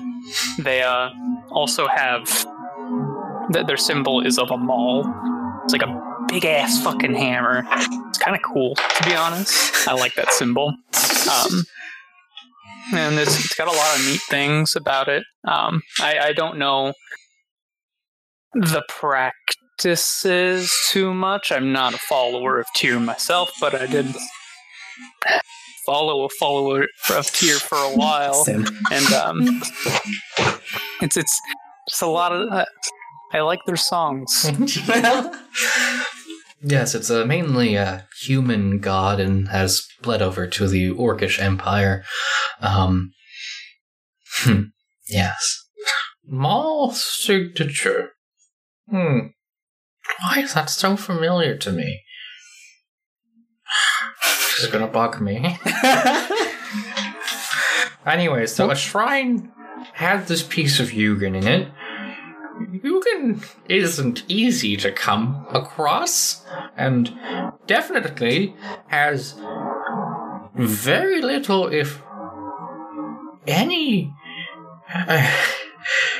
it is illegal to possess Yugen outside, at least in the Fey Kingdom, and in the Republic Kingdom. But, well, we're not a kingdom, oops. Despite the Kingslayer.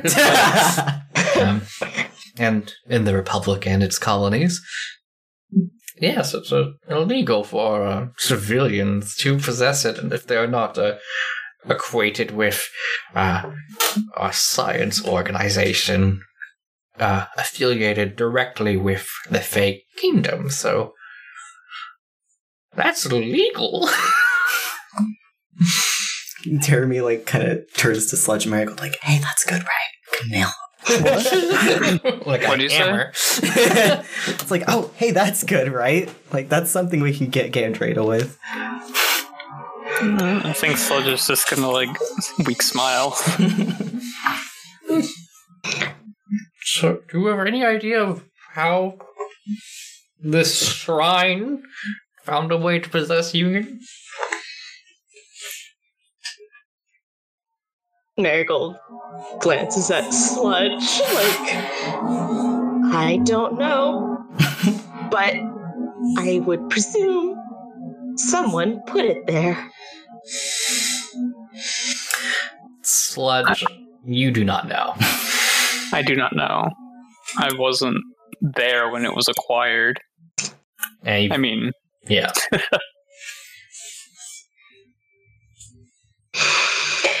Someone put it there. The person uh, involved with our personal business. Ahem. well, her name is Gandrada. I think she's like looking to Sludge, like seeing if it's okay to be saying this. Sludge stop, stop me at all, or I don't. No, I don't. I don't know. It's like because we can keep towing towing around it, or it might be good if we have somebody keeping an eye out for GFS. Mm-hmm. Um. Uh, I guess like. Um, just like you say, like her name is Gandrada, and um.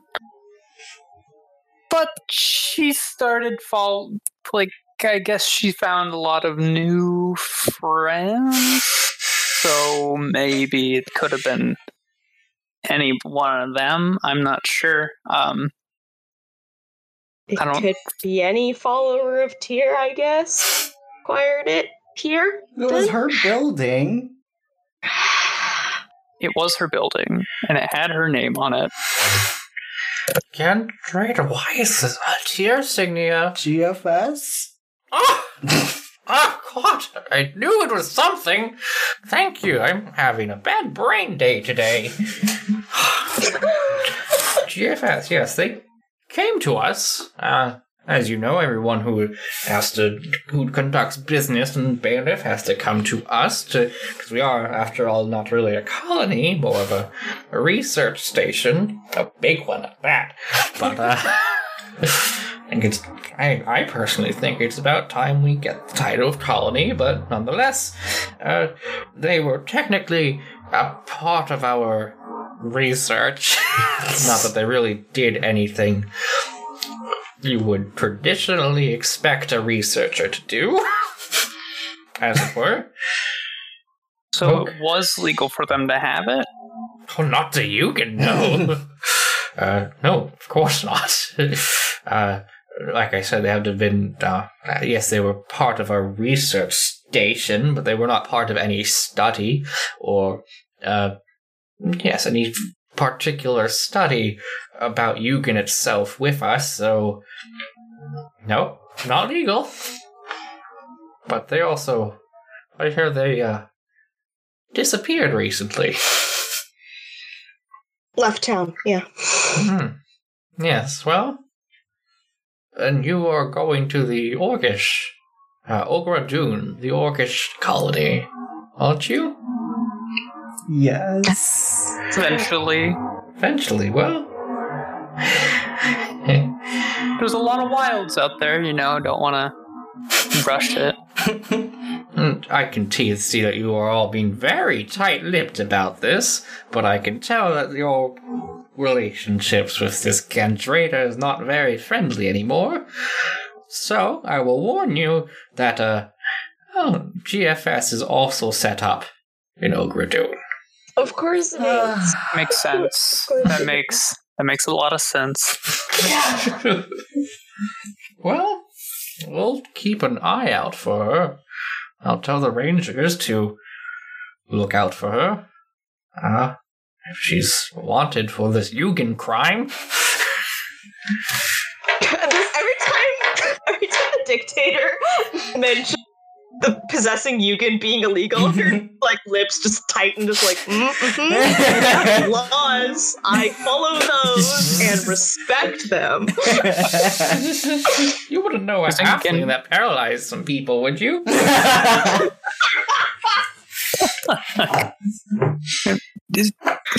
Out of game. Um, isn't Gandrada also in trouble for like kidnapping a ranger? yeah.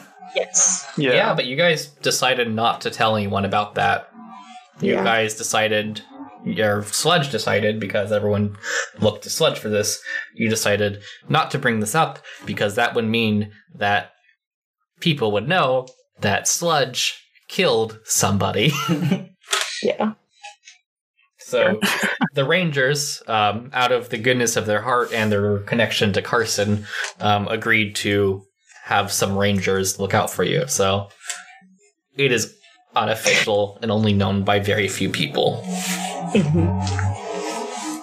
Okay. I guess it's not exactly good for her, but oh well. It's already been said she's now in trouble with the law. Mhm. You can tell her. You can tell the dictator now if you want. I don't. mm-hmm. Because I don't think Sludge would stop, like, Marigold from saying, like, who had it, but also isn't, like, on. Like, she isn't exactly, like, gung ho about, you know, just, like, being a snitch on everything that has been done. Mhm. So, back to the Yugen. Cal, you saw a figure. Oh, uh, yeah, uh, yes. Uh, for brief moment. Marigold, Yes. have you seen a figure in this Yugen? In this Yugen? Yes, that Yugen. Um.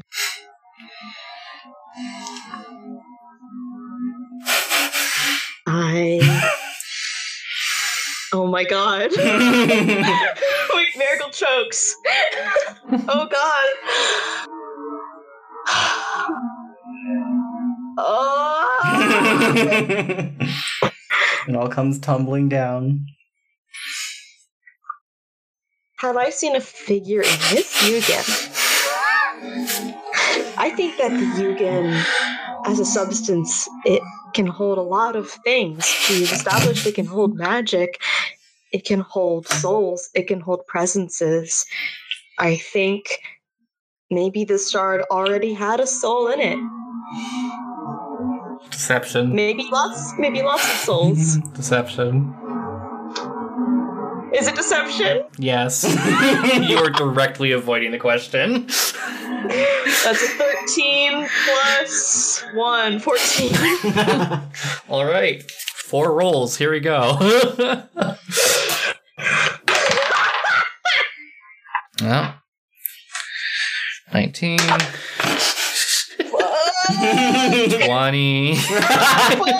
nat 1. Was that Cal? Humphrey, right? That was Humphrey. 24. Nine. Cal and Humphrey. Stupid fucking boys. Cal's just kind of nodding. Humphrey's nodding vigorously. like, yes, it makes sense. Of course. It could tra- it trapped Cal's soul, and of course it would. No, Humphrey. Marigold shuts her mouth. and and Marigold, have you seen this other soul that you speak of in the Yugen? And Fallbrook I- smiles. I have dreams sometimes where I see a figure. Yes. She's looking at Fallbrook. Her chin is lifted. She's like trying to meet her gaze and still, still trying to dance around what she's going to have to say. you gave Cal the permission to say it. Yep. And does this figure speak to you? We speak to each other.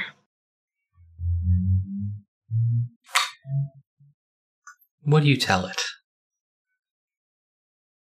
Marigold closes her eyes.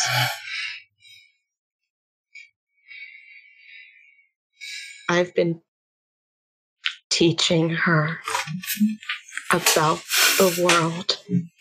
I've told her about the five races. Marigold inclines her head. Her face is scrunched up.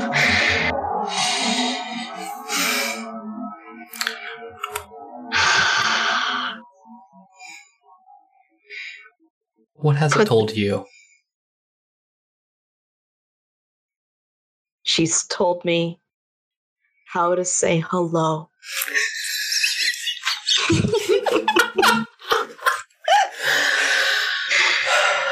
Her lip is shaking. hmm. You learn those weird, like, words? Nods. Yes.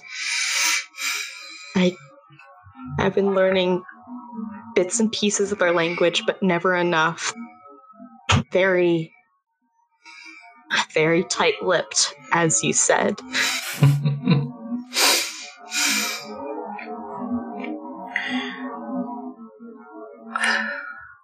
this is a Taflium, isn't it? Yes. They do not like to give information readily, do they? No. Hmm. no. No, they don't. Well, maybe Jutor is a leader. Still is.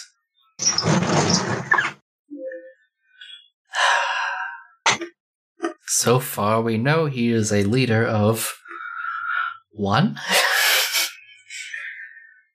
Interesting. I don't know if he leads the one inside my necklace.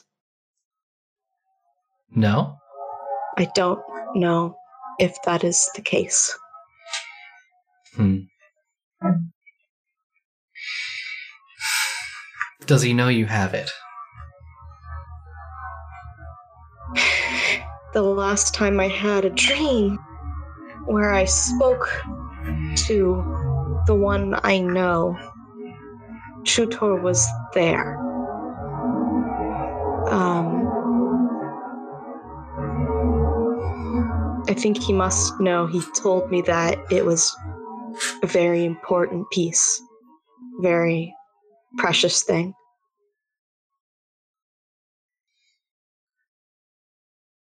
Hmm.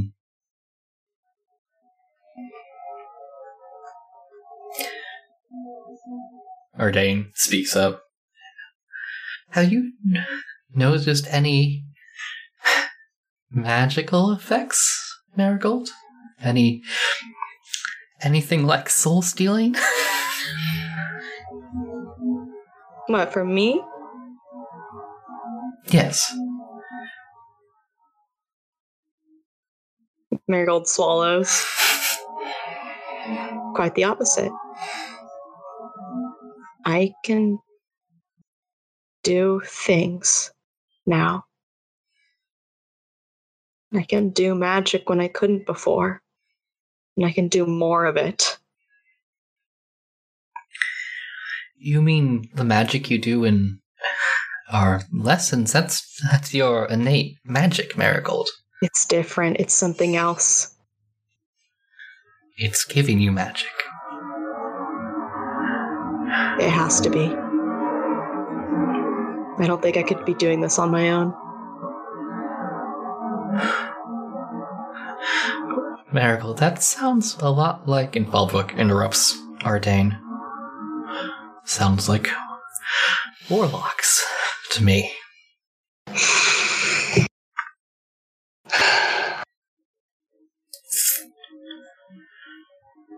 Yeah, she just covers her face again. warlocks aren't inherently Bad. They're cheaters. I know. I know the reputation. Oh.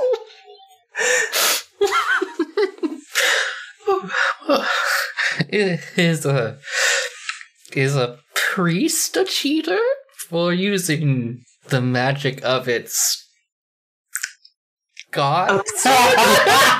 Ardane says in quotation marks without doing quotation marks. A priest believes in what they preach. A warlock will believe whatever they need to to get what they want.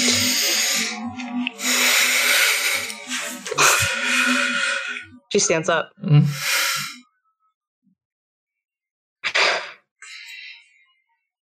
There's there's a lot. There's a lot that we're talking about. There's a lot that's going on right here. And this is the thing that I've been carrying with me since I got here. This story isn't just mine, it's also hers. Um, I don't feel comfortable divulging that without her permission. You have to understand. It's not just us in this tent.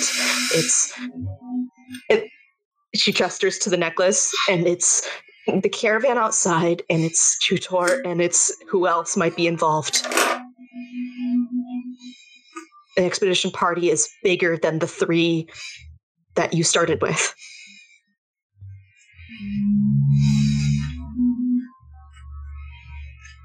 Swallows, sits back down. We're equals in this. Yes. We are. And Ardane looks to Falric. yes. We are all equals in this. Like, well, uh, did you use she pronouns for Riva? Yes. Okay. Well, if she has been here since the beginning, I will I will grant her the same privileges I've been granting Sludge uh, in not revealing all of her personal information. She has a right to divulge the information she would like when she can.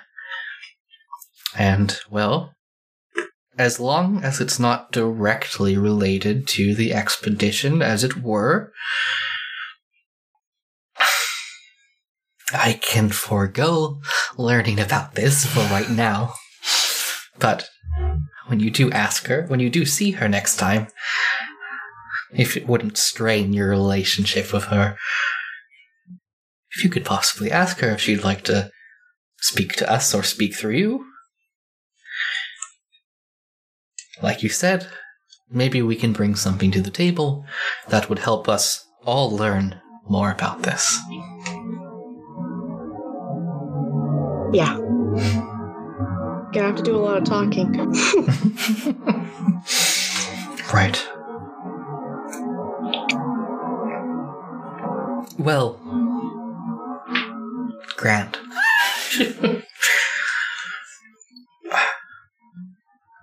Unless there are any other questions, there is only one last piece of business that we must deal with. I have a question. Yes, Sludge. What's a warlock? oh, I can answer that. Well, Sludge, you see, um, throughout history, there have been very powerful magical users of all kinds. Uh, mainly, uh, well, well, any magical user have been powerful, but some have been powerful enough that, uh, well, they have a, uh, a, a tendency to want to grow a following of some sort, and uh, priests or or or druids or sorcerers like yourself, um, if they're strong enough and they have the know-how, they can uh, well, they can divert energy from their own pool of magic and gift that to their followers. And it's very similar to how priests or druids conduct their magical business. Uh, they all pull from a specific form of uh, a specific stream of arcane energy that they tap into, or a a god, and um, and they and through much training and understanding of that power, they're able to harness that particular flavor of magic uh, and draw in that power from around them. Uh, warlocks are, uh, well, they, yeah, how do I put this? They, uh, they're gifted their power so they can more readily use it and it's totally uh, totally uh, valid form of magic using of magic user. Uh, the only problem is when it does will uh, grow more of a cult following and use that power for bad. But uh, Who hasn't? Who hasn't heard of a paladin in their time? Who hasn't heard of a, a historical paladin that's gone on a horrific inquisition? so uh, that's what a warlock is. It's really cool. It's super cool and good. I love this. I'm not stressed. How's Teremy doing? Teremy's fine. I'm stressed.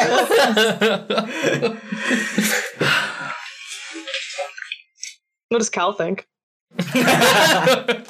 Cal's not saying anything. Cool. I think Sludge is just kind of got her finger on her lip and is just kind of looking down at the table, been listening, you know, just like staring in the middle distance to focus on what's being said. Mhm. and um is just kind of thinking now and says so that's a warlock hmm. thank you for all that information i guess uh thank you just big smile You're welcome, Sludge. I always like to divulge information when I can. talk about this more later nice.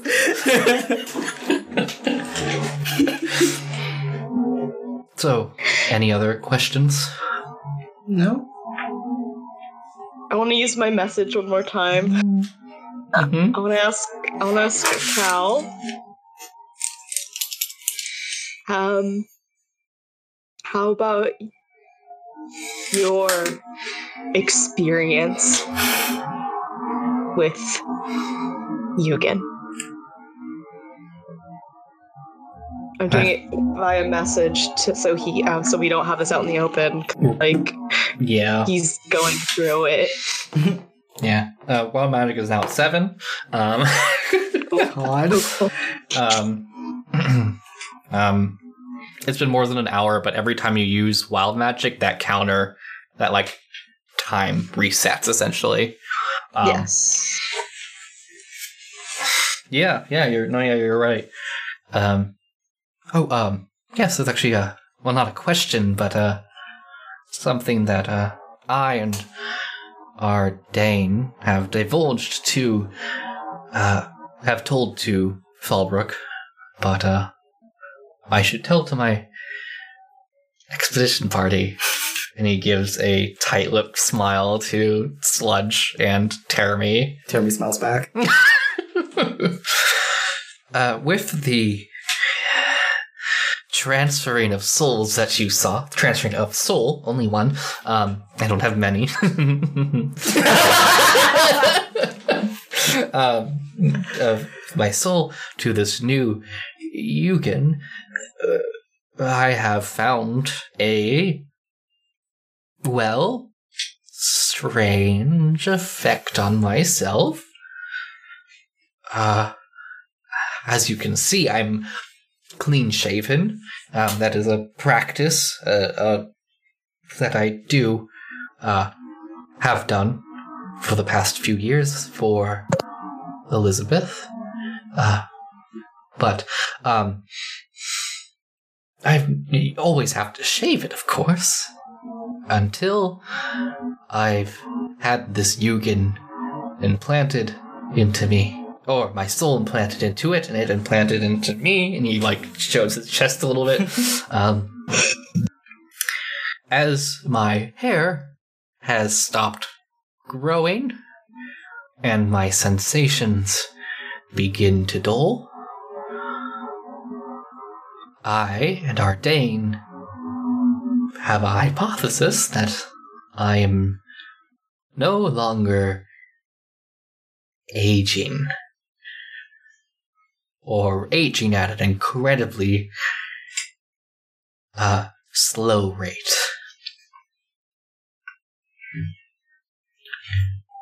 When I was, well, when I was in the tower and we were going up, uh, I could feel this sensations coming back to me the closer we got towards it.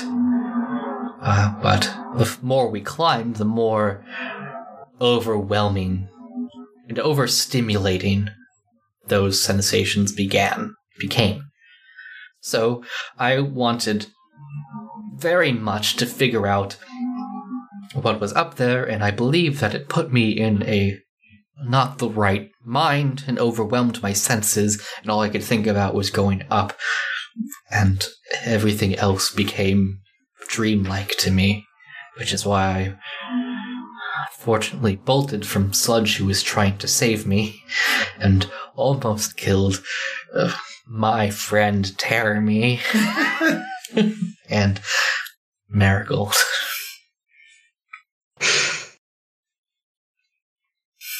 So that's what happened.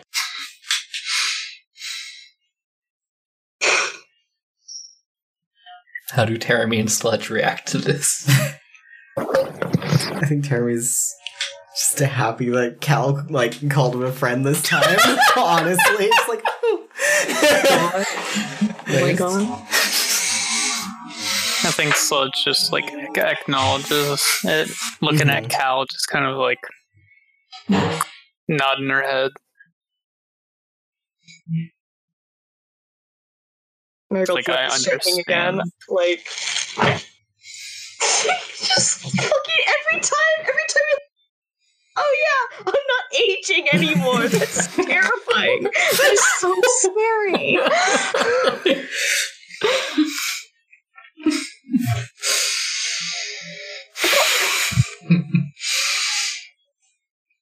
well, No mysterious figures, no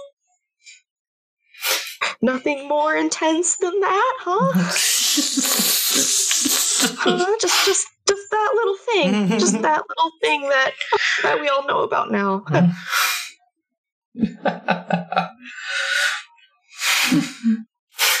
that raises a question, Fallbrook says. Cal,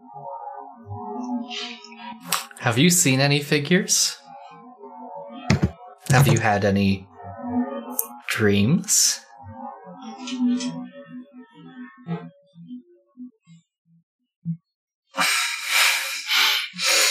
Cal stops.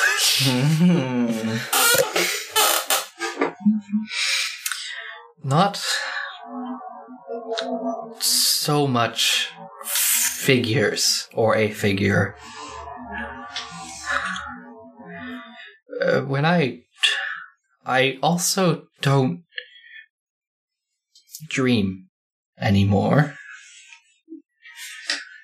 I enter a trance, which I actually wonder if it's similar to that of the elves' trances. Ebe. Elf Ebe. when I dr- uh, fall, I sleep. Uh, when I fall asleep, I kind of just become half aware of my space that I'm sleeping in. Uh, I undergo it feels almost like a form of paralysis. Uh, and some nights, uh, when I'm under this paralysis, I uh, feels as if there is a presence in the room near me. I can't see it.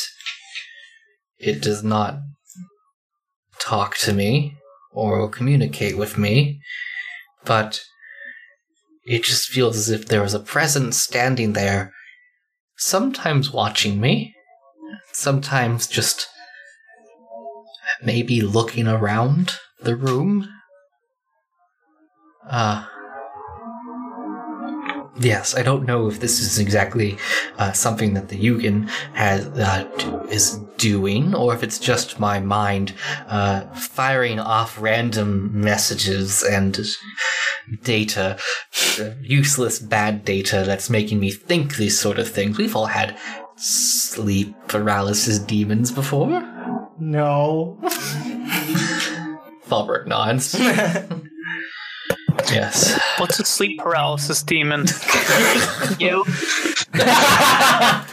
Oh, Me? oh, Sludge. Well, uh, sometimes people, when they go to sleep, there is a, there's actually a recorded uh, medical effect, psychological effect that people undergo sometimes, uh, where they, uh, well, they, when they sleep, sometimes they don't fully dream. They become half aware of their environment, and sometimes they'll believe that there is something in the room with them, whether they can see it or just feel it.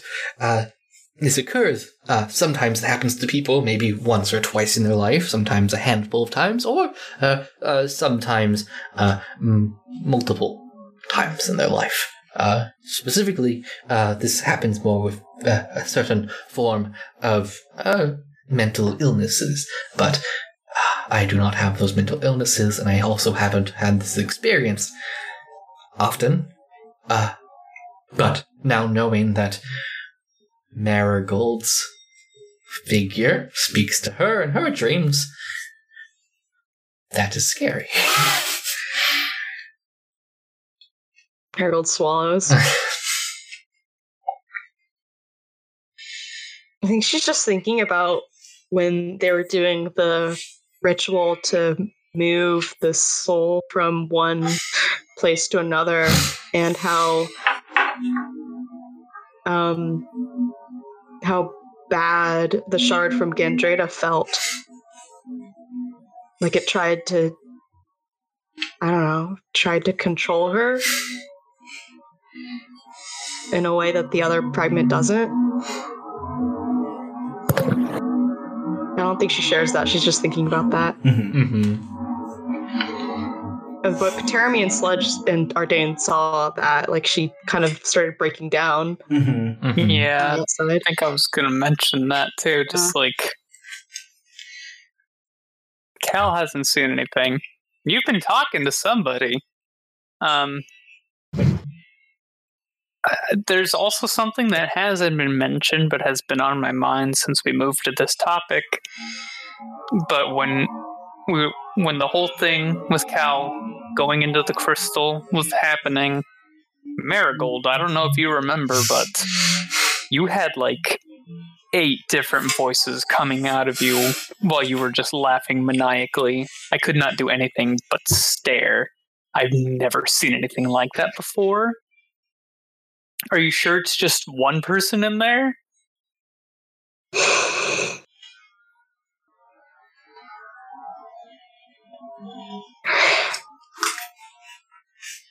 Marigold is just kind of like just she doesn't know what to make of that situation and is kind of scared of that. Mhm. I don't I don't know. I don't know what happened. Cal looks pale. I know she also like feels bad because like she didn't tell Cal about that because it's like absolutely going to be terrifying to him that this bad thing in him forever. Yeah. This is a lot, Cal says. yeah.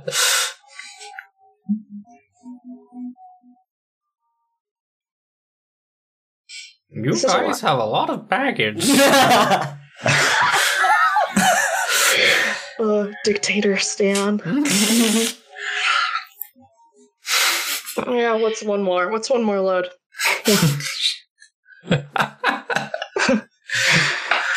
so now that we're uh, since we're on this topic of Cal, uh, I think it's time to move to the next piece of business.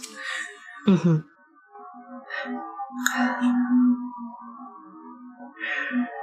Hmm. This isn't easy to bring up, but I'll try my best.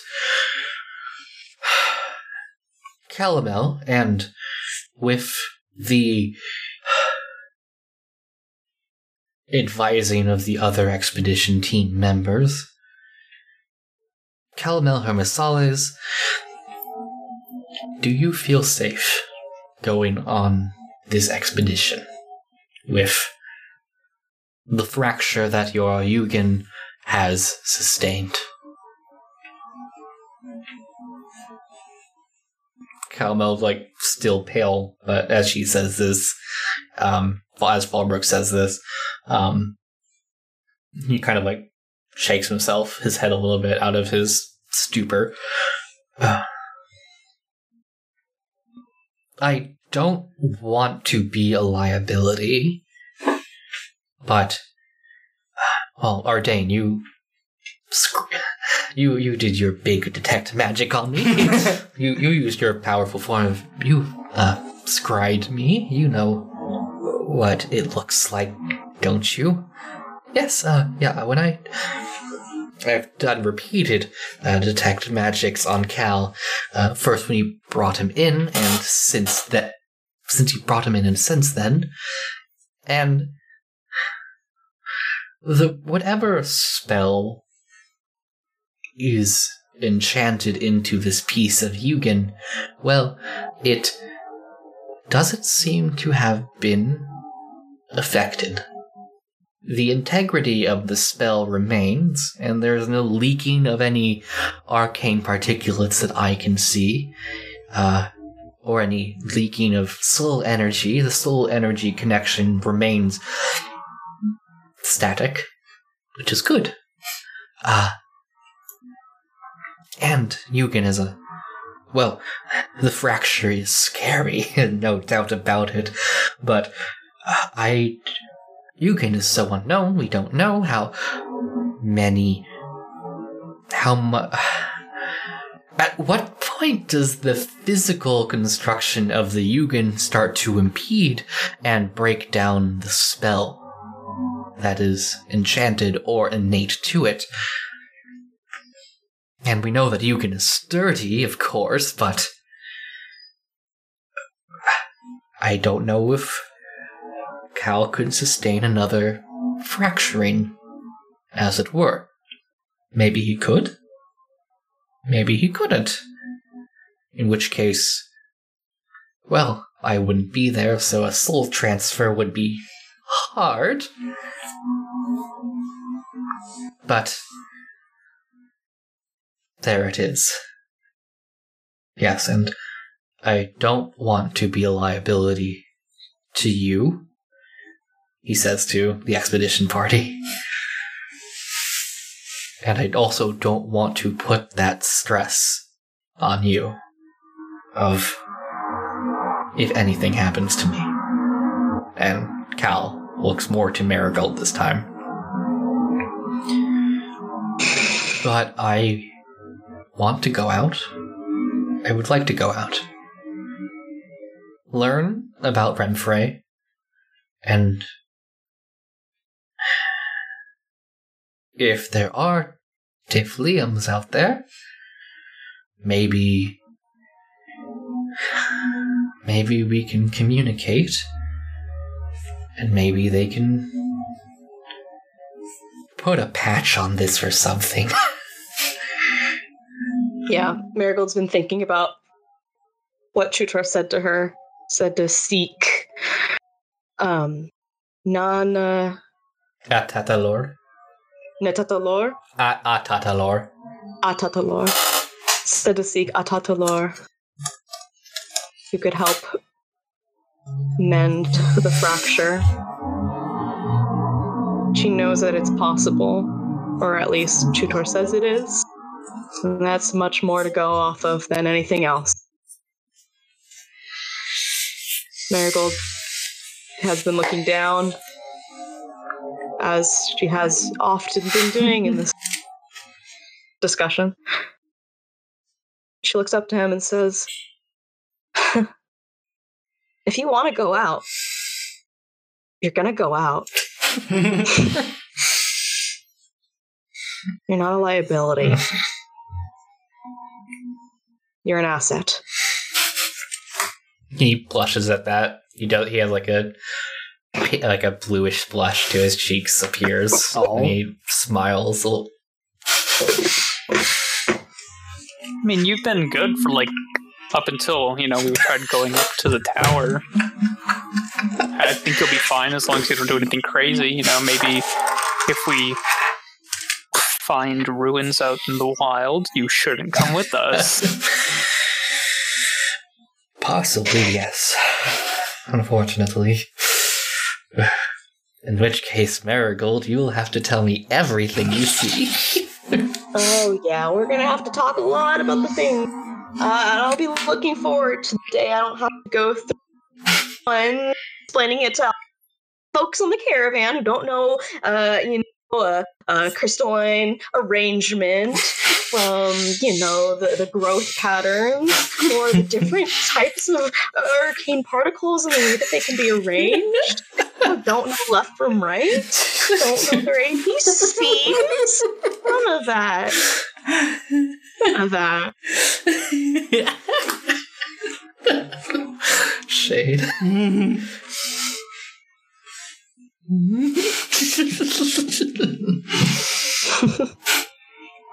Cal, I think, you know, we're.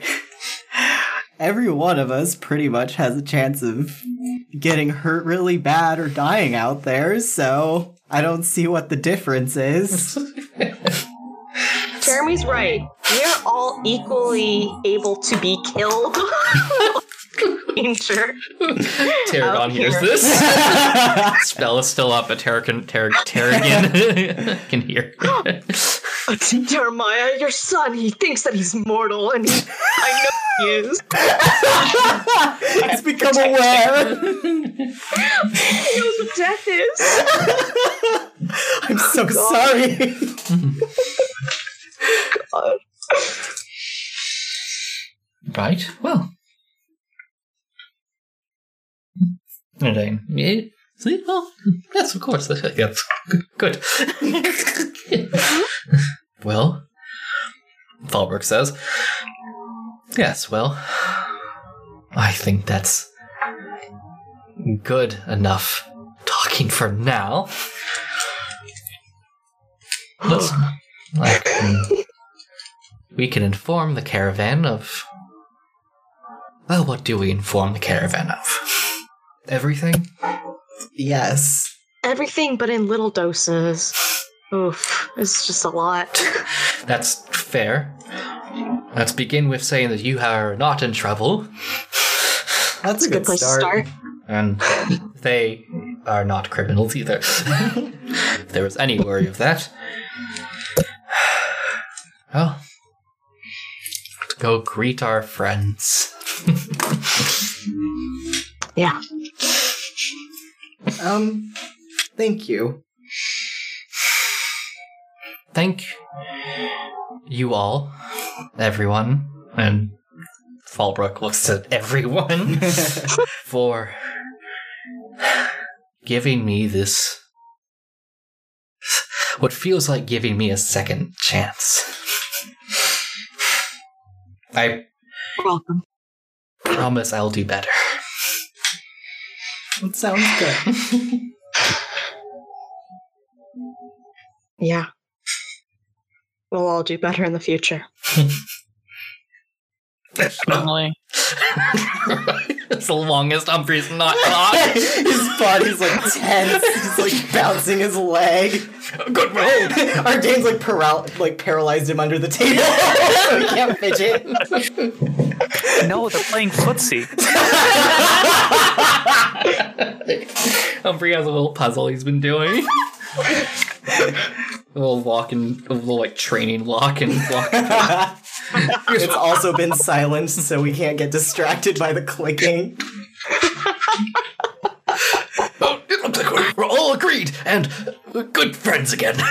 That's great. I'm so happy. Oh my god. How sweaty is he? Oh, he's very sweaty. he's drenched. You can see it through his tweed coat. Sweaty. Oh, good. Okay, good. Let's uh, all get some fresh air now and some water and food, and we can uh, be on our way with everything. Oh yeah. Like Terry gets up and pushes his chair out, and it's like, okay. um, Humphrey goes to get Humphrey. Everyone starts to get up. Um, Humphrey goes to the flap door of um, the flap door of the tent and opens it.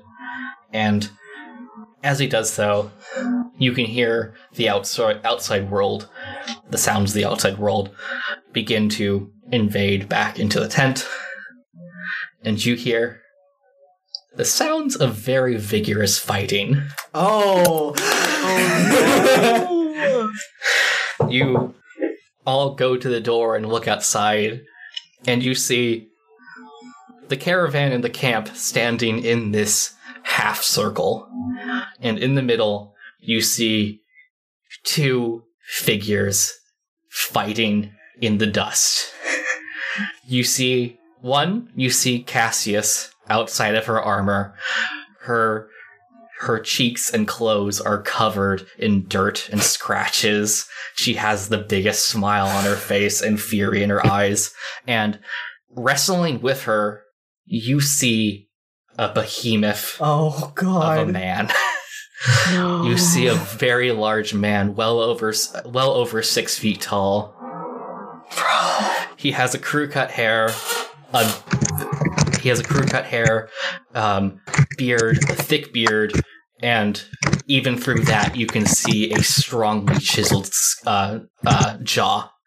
Uh, he is heavily muscled with a big with a with a good enough layer of fat on top of that, and he is smiling just the warmest smile, and you can see happiness in his eyes as he's fighting. Oh my god. Peak bear.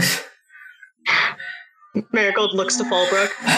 What was that about how they greet each other? Hey Esther, roll strength check.